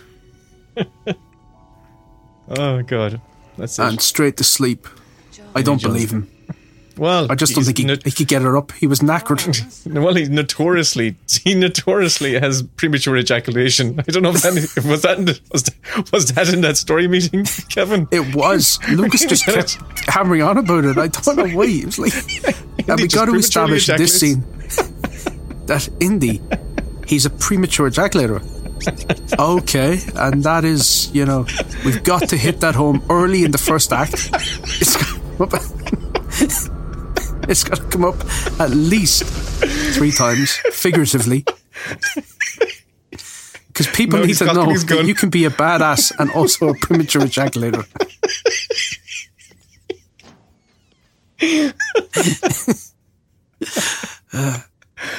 Steven didn't say much during that part of the whole tape, so I don't know why. Oh, Okay. That's the U-boat. Das Boot uh, U-boat, isn't it? Shut up. It is. It was, yeah, that's. it was the same U-boat. Is that the same U-boat that had in Friends? The one, the one episode called the, the, one, U-boat the from- one on the U-boat. No, but it is though. I don't think it's the actual U-boat from Das Boot, but it was one of them that was used in the in the uh, the film. That's where I got it from. I have a a real draw for uh, naval films. Uh, I love Das Boot and Destroyer. That one with oh no, the Greyhound one the- with Tom Hanks. Oh, Really Greyhound is a fucking cracking film, and I don't think anyone is really, you know, talking about it as much as they should. Yeah, I would love good. to have seen that on the big screen. Yeah. It really nails the details. Just goes straight for the raw kind of. It doesn't faff about, and it just goes for facts of this is, you know, this is kind of how it how it how it happened or how it would happen. Yeah. Oh, it was it was exciting. I've watched that film three times. Oh, I would. I'll tell you. Watch it again. There's so many um, there's, there's so much content out there, but so little of it actually feels worth uh, rewatching. But that's one of the few where I'm like, I really enjoyed that. So you should subscribe to Apple Plus, and while you're there, watch Wolfwalkers. exactly. Plug, plug, plug, plug. this is such a gag. Actually, They have great on taste. Plus. But actually, is that they're they're starved of material on there. They don't really have that much to watch. on. Um, No. That cargo you've taken. I love this. He's great. Like Indy has got these such good allies and friends. They're always kind of they know how to play the system. Like We are not in the they have a position. So cool this dart. is how they got her off the boat. We will take what we Mhm. wish, and then decide whether or not to David blow your Coulter's not having it. the water. The girl goes with me. Oh, Indy's there. To be part of my compensation, I'm sure your Führer would approve. Like I always see what Indy in that exhaust pipe thing. I'm just I have a logic thing in my head going, Indy, should you not be just sliding straight down into the into the furnace or the boiler or whatever it is? Like you know, how are He's, you? he's propping got his legs spread out. He's he's you know he's uh he's doing the Spider-Man thing. He's pushing out Yeah. in both directions. And then the next one, which is coming up, the one that really. Um, it's great because it's so celebratory the way the guys go. Where's Dr. Jones? Where's Mr. Jones? I found him. Where? There. I found It's like the Warriors. there. Yes. But look at this now. Okay, so hang on a second. The U-boat is sealed from the inside. Like They did unless- shoot a scene and they cut it of him hanging onto the periscope as it's sort of like uh, moving through the water, and it it it sort of just makes it even more farcical, to be honest. Right. Well, like the thing about this is, well, the U-boat will. It doesn't necessarily have. This is the one thing I would say. If it descends, which sounds like they are descending. If it descends, a U-boat's going to travel slower. If a, if the U-boat is traveling on the surface, then it's actually going to travel faster. So you'd only descend if you had to. That's the. So he could he could catch up. He could like swim alongside it. You mean? No, not. It would. Say, they would just. They would just sail. He would just basically stay on top, like right there. You could actually, in that shot right there, I think you could see him hanging onto it. There was a like as I'm watching it in Blu-ray, you could see a shot of Indy like on the in the tower of the um, of the U-boat when he was up there. So they just stayed. The U-boat. This is what I'm saying right now. The U-boat never submerges unless we actually. They did say we submerge, and Indy was up there the whole time. we gotta He's just jumped go off. by what we see, don't we? But look, he's wet, so he has jumped off. So he has And, been. and because he's wet, that tells us that he was in the water. yes, or he's just This is prematurely ejaculated. this is visual storytelling. Oh Jesus! Will stop it. This is a great gag too. This I love this. Again, it's like an easy. What I love about it is like you know, oh, it's it's one way. It's like a quick kind of screenwriter fix of he needs a uniform. Well, he grabs a guy and he punches him. He takes on uniform, but you can't let him get. You can't let your characters get like. You can't have your lazy writing solutions be easy. So you kind of have to add a little complication into it. And if you add a little complication into it, it makes it funnier and more believable. In this case, the uniform doesn't fit him. So you kind of have to you can't let yourself off the hook you can't let you have to add in extra complications Yeah, yeah, yeah, if you let yourself off the hook it just comes across as being lazy yeah. A lot of times in development, people will get sort of, um, especially these days when uh, budgets have been restricted. Uh, you get into, uh, do we really need this? Do we really need that? And it becomes very much like TV writing or what used to be the norm in TV writing, which is just information, information, information, A to B Yeah. to C to D. And great storytelling, it's not a straight line. It's a roller coaster. It's up, it's down. It's taking you all over the place. And you want idiosyncrasies. You want left turns and, and within scenes, not just within the story itself. You just, you really want to just have your cake and eat it. Yeah Otherwise, why are you why are you making it?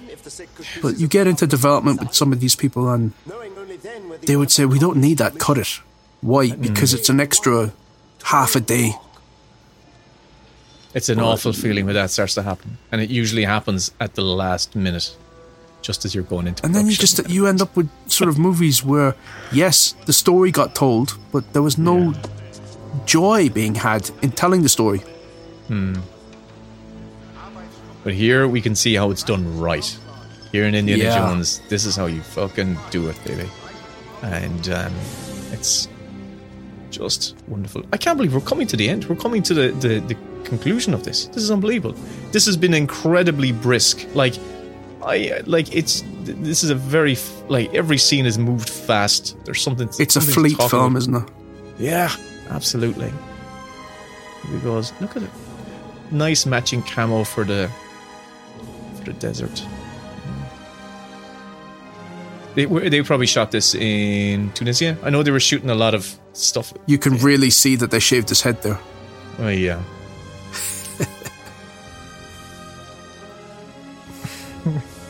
Even the way actually uh, Indiana Jones is walking behind him, he's so uncertain. There's a kind of a um. Like, where are we keep going? going. What the fuck? yeah, what's going on here, lads? I I- would would it be amazing? Is it would it? Okay, I'm only making this up on the spot. This is the same scene where they shot the R2D2 scene. And it looks it it it Doesn't it? so looks it like yeah, it's like oh here that we go. was shot in Tunisia. Could well be, couldn't it? I'd say it is. That was the immediate thing that jumped out at me when I looked at it. Oh my Oh, god! where are the And it one of those things. Yeah, it'd be one of those things that you would have felt would have come up in trivia. Maybe it is up there, but it does certainly looks like that type of place. Your persistence surprises even me. Yeah. Oh, there's oh the the, the fly that goes on his lip, and it looks like Goes he swallows the fly. Yeah, Oh. it looks like it. I think they say it. ju- It's it's it flew, it flew off, but I didn't see it flying off. We're all willing to be. All I want is the girl. I've been in um, parts of uh, Australia where the flies are all over you in seconds, and they would just be all over your back, all over your t-shirts, uh, flying, uh, crawling across your face. Um, and it's amazing how the first few times it happens, it's like, oh god, there's flies everywhere. But once you sort of uh, become accustomed to living with it, you just stop reacting to the flies because they don't do anything to you. They sort of just land on you. They they crawl around. They fly off again. But uh, there's nothing you can do. There, there'll be hundreds of them, and everyone just lives with them. To see it open as well as I. Yeah, no, that wouldn't. That would like man. I We are simply remind me of um. I want. I, I was in yeah. Anyway, I won't get into it. It was one of those. It would be a long walk for a story, and we should be watching is- Raiders. But yeah, I I can handle flies. That's why I'm quite happy living in a cold climate. Um, and just Don't you get rain. midges up in Donegal though? We do, yeah, we do. But you know what? If you if you shake your head around really fast, you can dodge them. So we just we're all just rocking from side to side. We're all just walking. We're dodging like That's Rocky. why you're all so shifty up there. We're just constantly just ducking and dodging the cunts. yeah, there's different uh, there's different candles you can put out and stuff like that. That'll that'll um, supposedly drive them off. And little kind of fragrances they just really hate. Like I can't remember, like lavender or something like that. That's the If thing. The whole idea for grabbers came to me from um, from me just being sort of like a, a fucking a buffet for mosquitoes. Uh, they would just they would keep zeroing in on me, and I remember sitting at a, at a on a deck in Rarotonga, and my ankles were just being savaged, and a mosquito landed on my hand, and I just got it, and I was drinking a a, a sort of a, a rum and coke can, Yeah. like those horrible drinks.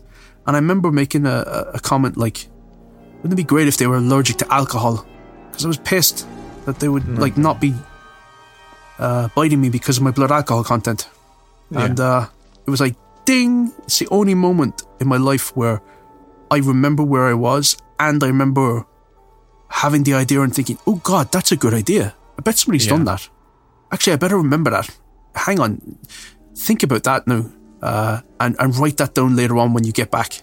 'Cause That's a good idea, and I did. I came back later that night, drunk, and wrote um, "Get drunk to survive" in my travel journal. Wow. And then I, I remember getting to a, a an internet cafe back when nobody had sort of smartphones with them that were connected to the Wi-Fi twenty four seven. Getting to the internet cafe and rather than sending emails, I was like googling to find out was there any movies about uh, drunk people f- fighting vampires and what have you. And there wasn't. That's brilliant. Yeah.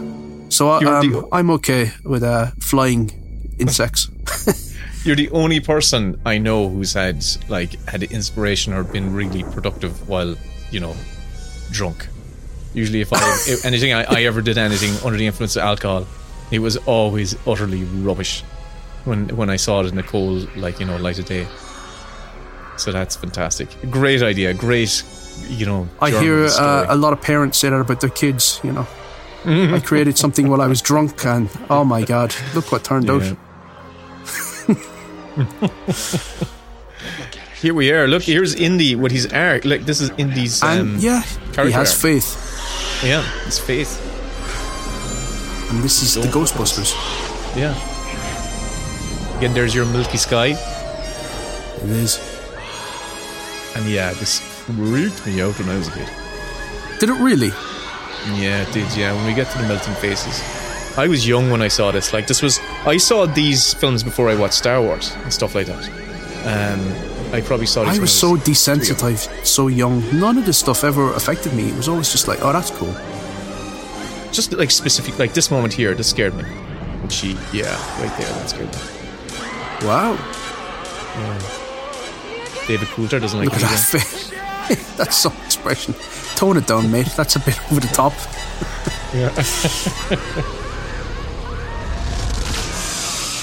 So, so Lucas said, "This is the moment where you realise that you're no longer going to be prematurely ejaculating. So I want you to uh, I want you to really express that orgasmic pleasure.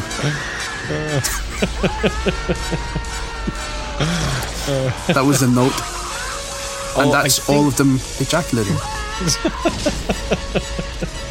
the I light think you see the uh, the This is a horrible commentary.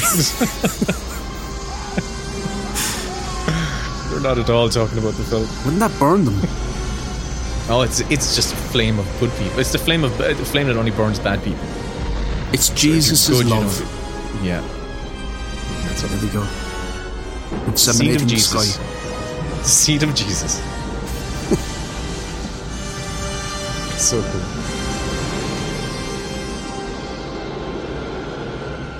Who was that face that came out then? Was that Jesus?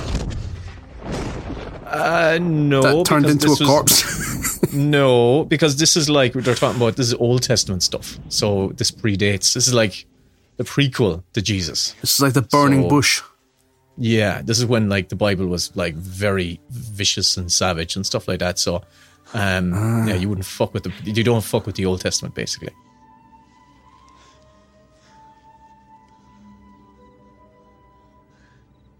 I've always been partial to the book of Revelations myself. Well, I do. I do. Yeah, I'm. I'm. I'm a Genesis guy, hmm and I really love their later albums. Great music. Yeah, great music. Here there we go. See, this is, you know, the tower there is Hawkins. to signify that he's overcome his premature ejaculation issues. he, can, he, can, he can now sustain his erection. Every shot pushes the story forward. Uh, there's Porkins. He was like, I can't believe he's also that dodgy detective in Batman.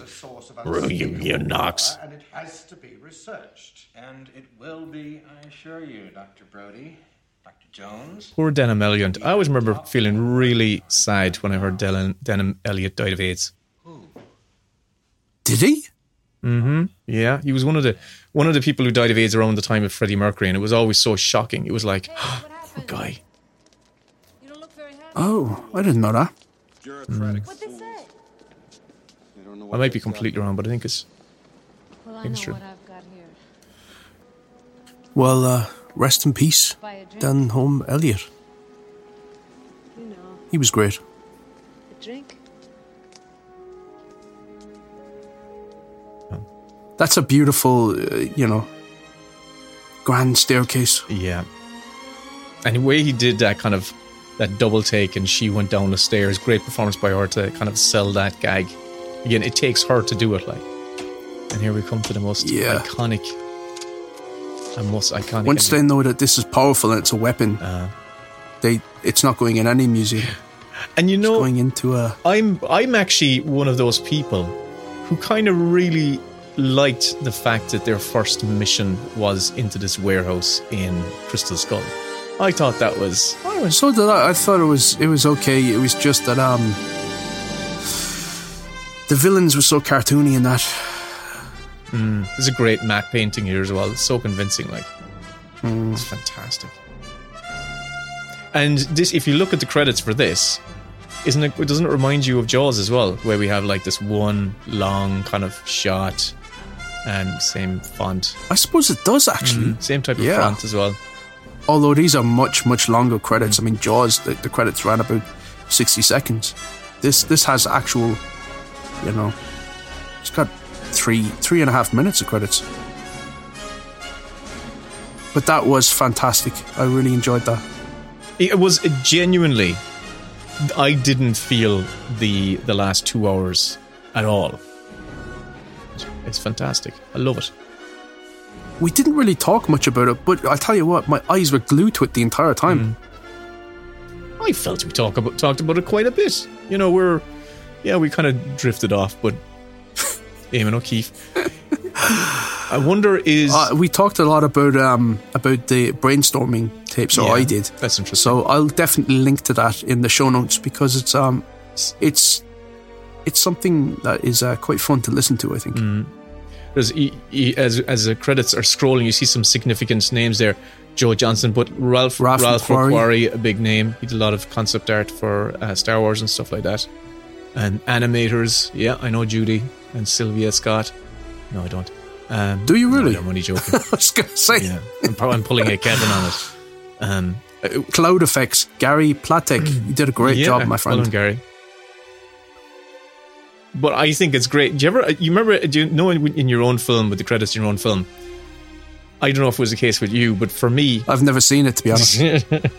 but for me, on the credits of my own, my first feature film, I knew pretty much everyone in the credits, and it was lovely. I was like going, I remember, you know, John. I remember, you know, Mary, Mary in the That's count- true, actually. Yeah, not so much in the Yeah. animated stuff. I literally knew only about a handful of people in the credits, the animated stuff, because it's so split over different countries in so many years. Um, but we got to in the animated stuff, you get to meet each other in the kind of in the wrap up and all the kind of awards things, and that's lovely. Ronald Lacey is um, So Wolf Kahler, that was Dietrich. That was your um, cool Oh. David tart guy. Coulthard. Yeah. I'm waiting out to see where is the major, the guy um, Knox and um, what's his name? Oh, we might have passed him already. Frank Marshall, the pilot. There we go. Pilot Frank Marshall. Hmm. I uh I loved his um Arachnophobia. He directed that one and Yeah, that's a fun little film. fun. It copies the beats of Jaws. You know, almost um beat for beat. But it's uh it's a fun one that. I enjoyed that film when it came out. John um, John Goodman was great in it. Photographed in France, Tunisia, Hawaii, and Elstree Studios in England. So you need to be, yeah. That's if they're doing this new movie, they have to employ that philosophy of the James Bond films. Go to the locations and shoot as much for real. I wonder what they filmed in Hawaii. Oh, it must have been the opening with the uh the Peruvian is it Peru, Peru where they are in the opening scene. Opening scene. There we go. Oh, maybe. Yeah. And good point. that's the end of the commentary. Yay! That was an absolute joy. It was. I hope you um, listeners enjoyed listening along to this if you're listening or watching it with us. Um, either way, I truly enjoyed that. It's great fun. Brilliant. Thanks for listening, everyone, and uh, hope you're well wherever you are. Take care.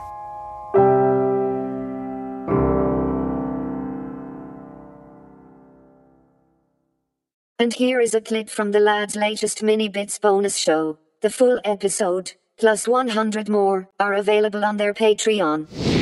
The best bits with Will and Kevin. No, the best bits with Kevin and Willem.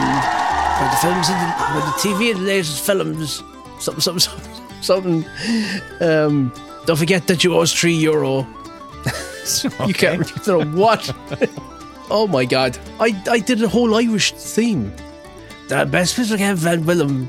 Talking TV and. Okay, right. I'm gonna find the fucking thing because it's gonna be the music to start the episode. I don't think I've heard this. You have. Well, maybe you haven't. I don't think I have heard. I do. I suspect that what you do is you just put the laughing emoji thing and think I'll listen to that some other time. Fuck it, that'll do. Because it's bound to be funny in his eyes. So I'll just tell him what he wants to hear.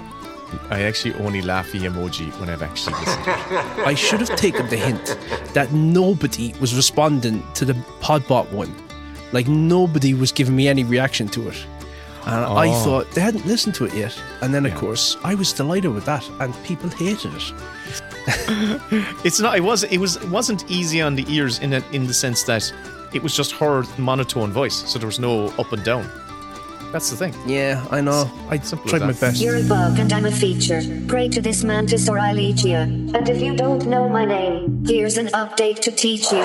I'm I'm I'm Hogwarts and I'm the future.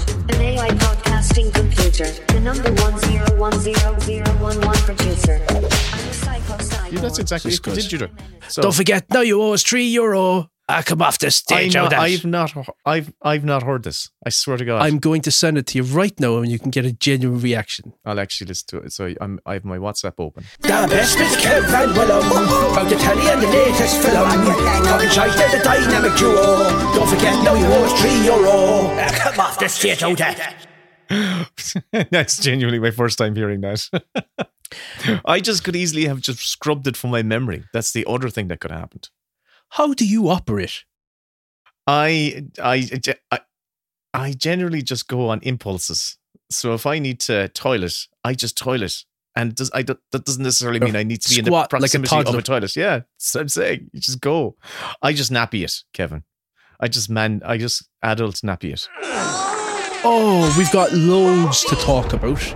Um, I've watched a load of things. So have I. But I think I should get one thing off my chest straight away because I think the discourse out there sometimes can feel really artificial to me and it can feel like people w- will films to be worse than they are in order Right. to have something to point at and ridicule and sort of create content about. Should I start a timer? Is this eh, have, have we just started? Start the timer because I'm rearing Okay. to go. I saw Madame Web. Right. I honest to God know nothing. All I all I know is I saw a poster. Oh, very recently it went. There's a Madame Web film, and I'm what is it? So it's a Spider Verse adjacent Marvel movie. Yeah, it's it's one of these Sony things where they did Venom and they're doing Kraven the Hunter, and it's sort of an offshoot of the Spider-Man movies. But I don't know what universe they're in because they're trying to blend them all together. So is this the Tobey Maguire Spider Verse? To me, it feels like it's in that space. Hmm. Anyway, I thought I'm done with superhero movies. I'm just over them. I watched Captain Marvel not re- long ago, and I thought it was just tedious. thinking It's so lifeless. the Marvels, not Captain Marvel? Is that? Marvel's. Well, Yeah. she's in it, Captain Marvel. Captain Yeah. Marvel 2. It was just sort of like, it was another one of those films that felt like Ant Man in that everything was chemical and synthetic and fake and Mm-hmm. airless. And, you know, you just have soundstage after soundstage. And I just feel profoundly depressed watching those films where I feel like Uh, yes. there's nothing organic happening in these from the lines of dialogue to the hairstyles to the costumes to the sets to the music to everything just feels It's synthetic. artificial, wafer thin, just wafery, artificially, no sustenance, no satisfaction. You no protein in it whatsoever. You feel like, oh, Yeah. wow, I just, I just put something down my throat, and I'm still hungry. it feels like eating plastic okay.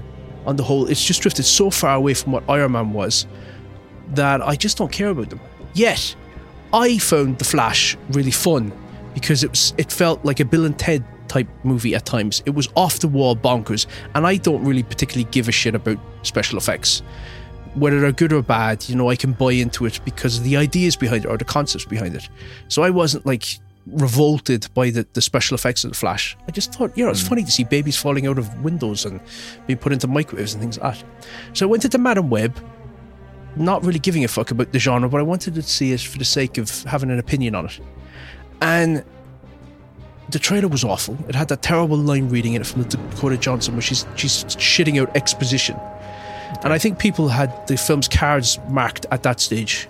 And uh, the film itself, to me, played like a Final Destination action thriller. And I thought it was really pleasant. It didn't bother me in the slightest. I didn't have any of the issues that everybody else has.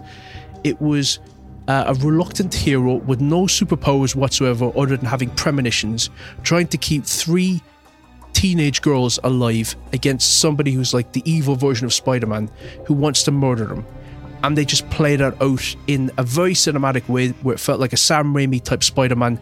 It looked as good as that. It was all real locations. For me, it felt like a lovely throwback to the Sam Raimi Spider Man films. And I don't get why everybody loads the film. I thought it was just fun. Oh wow! Uh, all- I've Yeah. seen is the negative discourse, and you're the first voice. I believe, you know, I haven't listened to the episode because I haven't watched the film yet. I know the Cinemile uh, had differing views. Oh fuck! Me and Kathy, we were the, so far the only people that I know who don't think the film is dire. But Dave almost had a hernia on that episode. It was very to listen enjoyable to listening to it. Oh, I have to listen to it. He was- I'm really curious. I'm he really was curious. disgusted because Kathy was pushing back, and I thought it was very, very funny. And then when I saw it, I was like, Do you know what? I am actually on the side of Kathy here. This is actually grand. Right. This is actually grand. So I. But you know so what? funny. It didn't feel like a superhero movie, so I liked it for that reason. oh, it's okay. I'm just going to look up some of the the credits. And I like Dakota Um, Johnson's performance as well. She was playing this sort of curmudgeonly antisocial character and to put that type of person in the role of having to be a protector is actually really fun for me and it's a role that you don't see many female characters inhabiting that's more like a harrison ford type role and um, i enjoyed it so i don't get why everyone is shitting their britches over it it's grand Música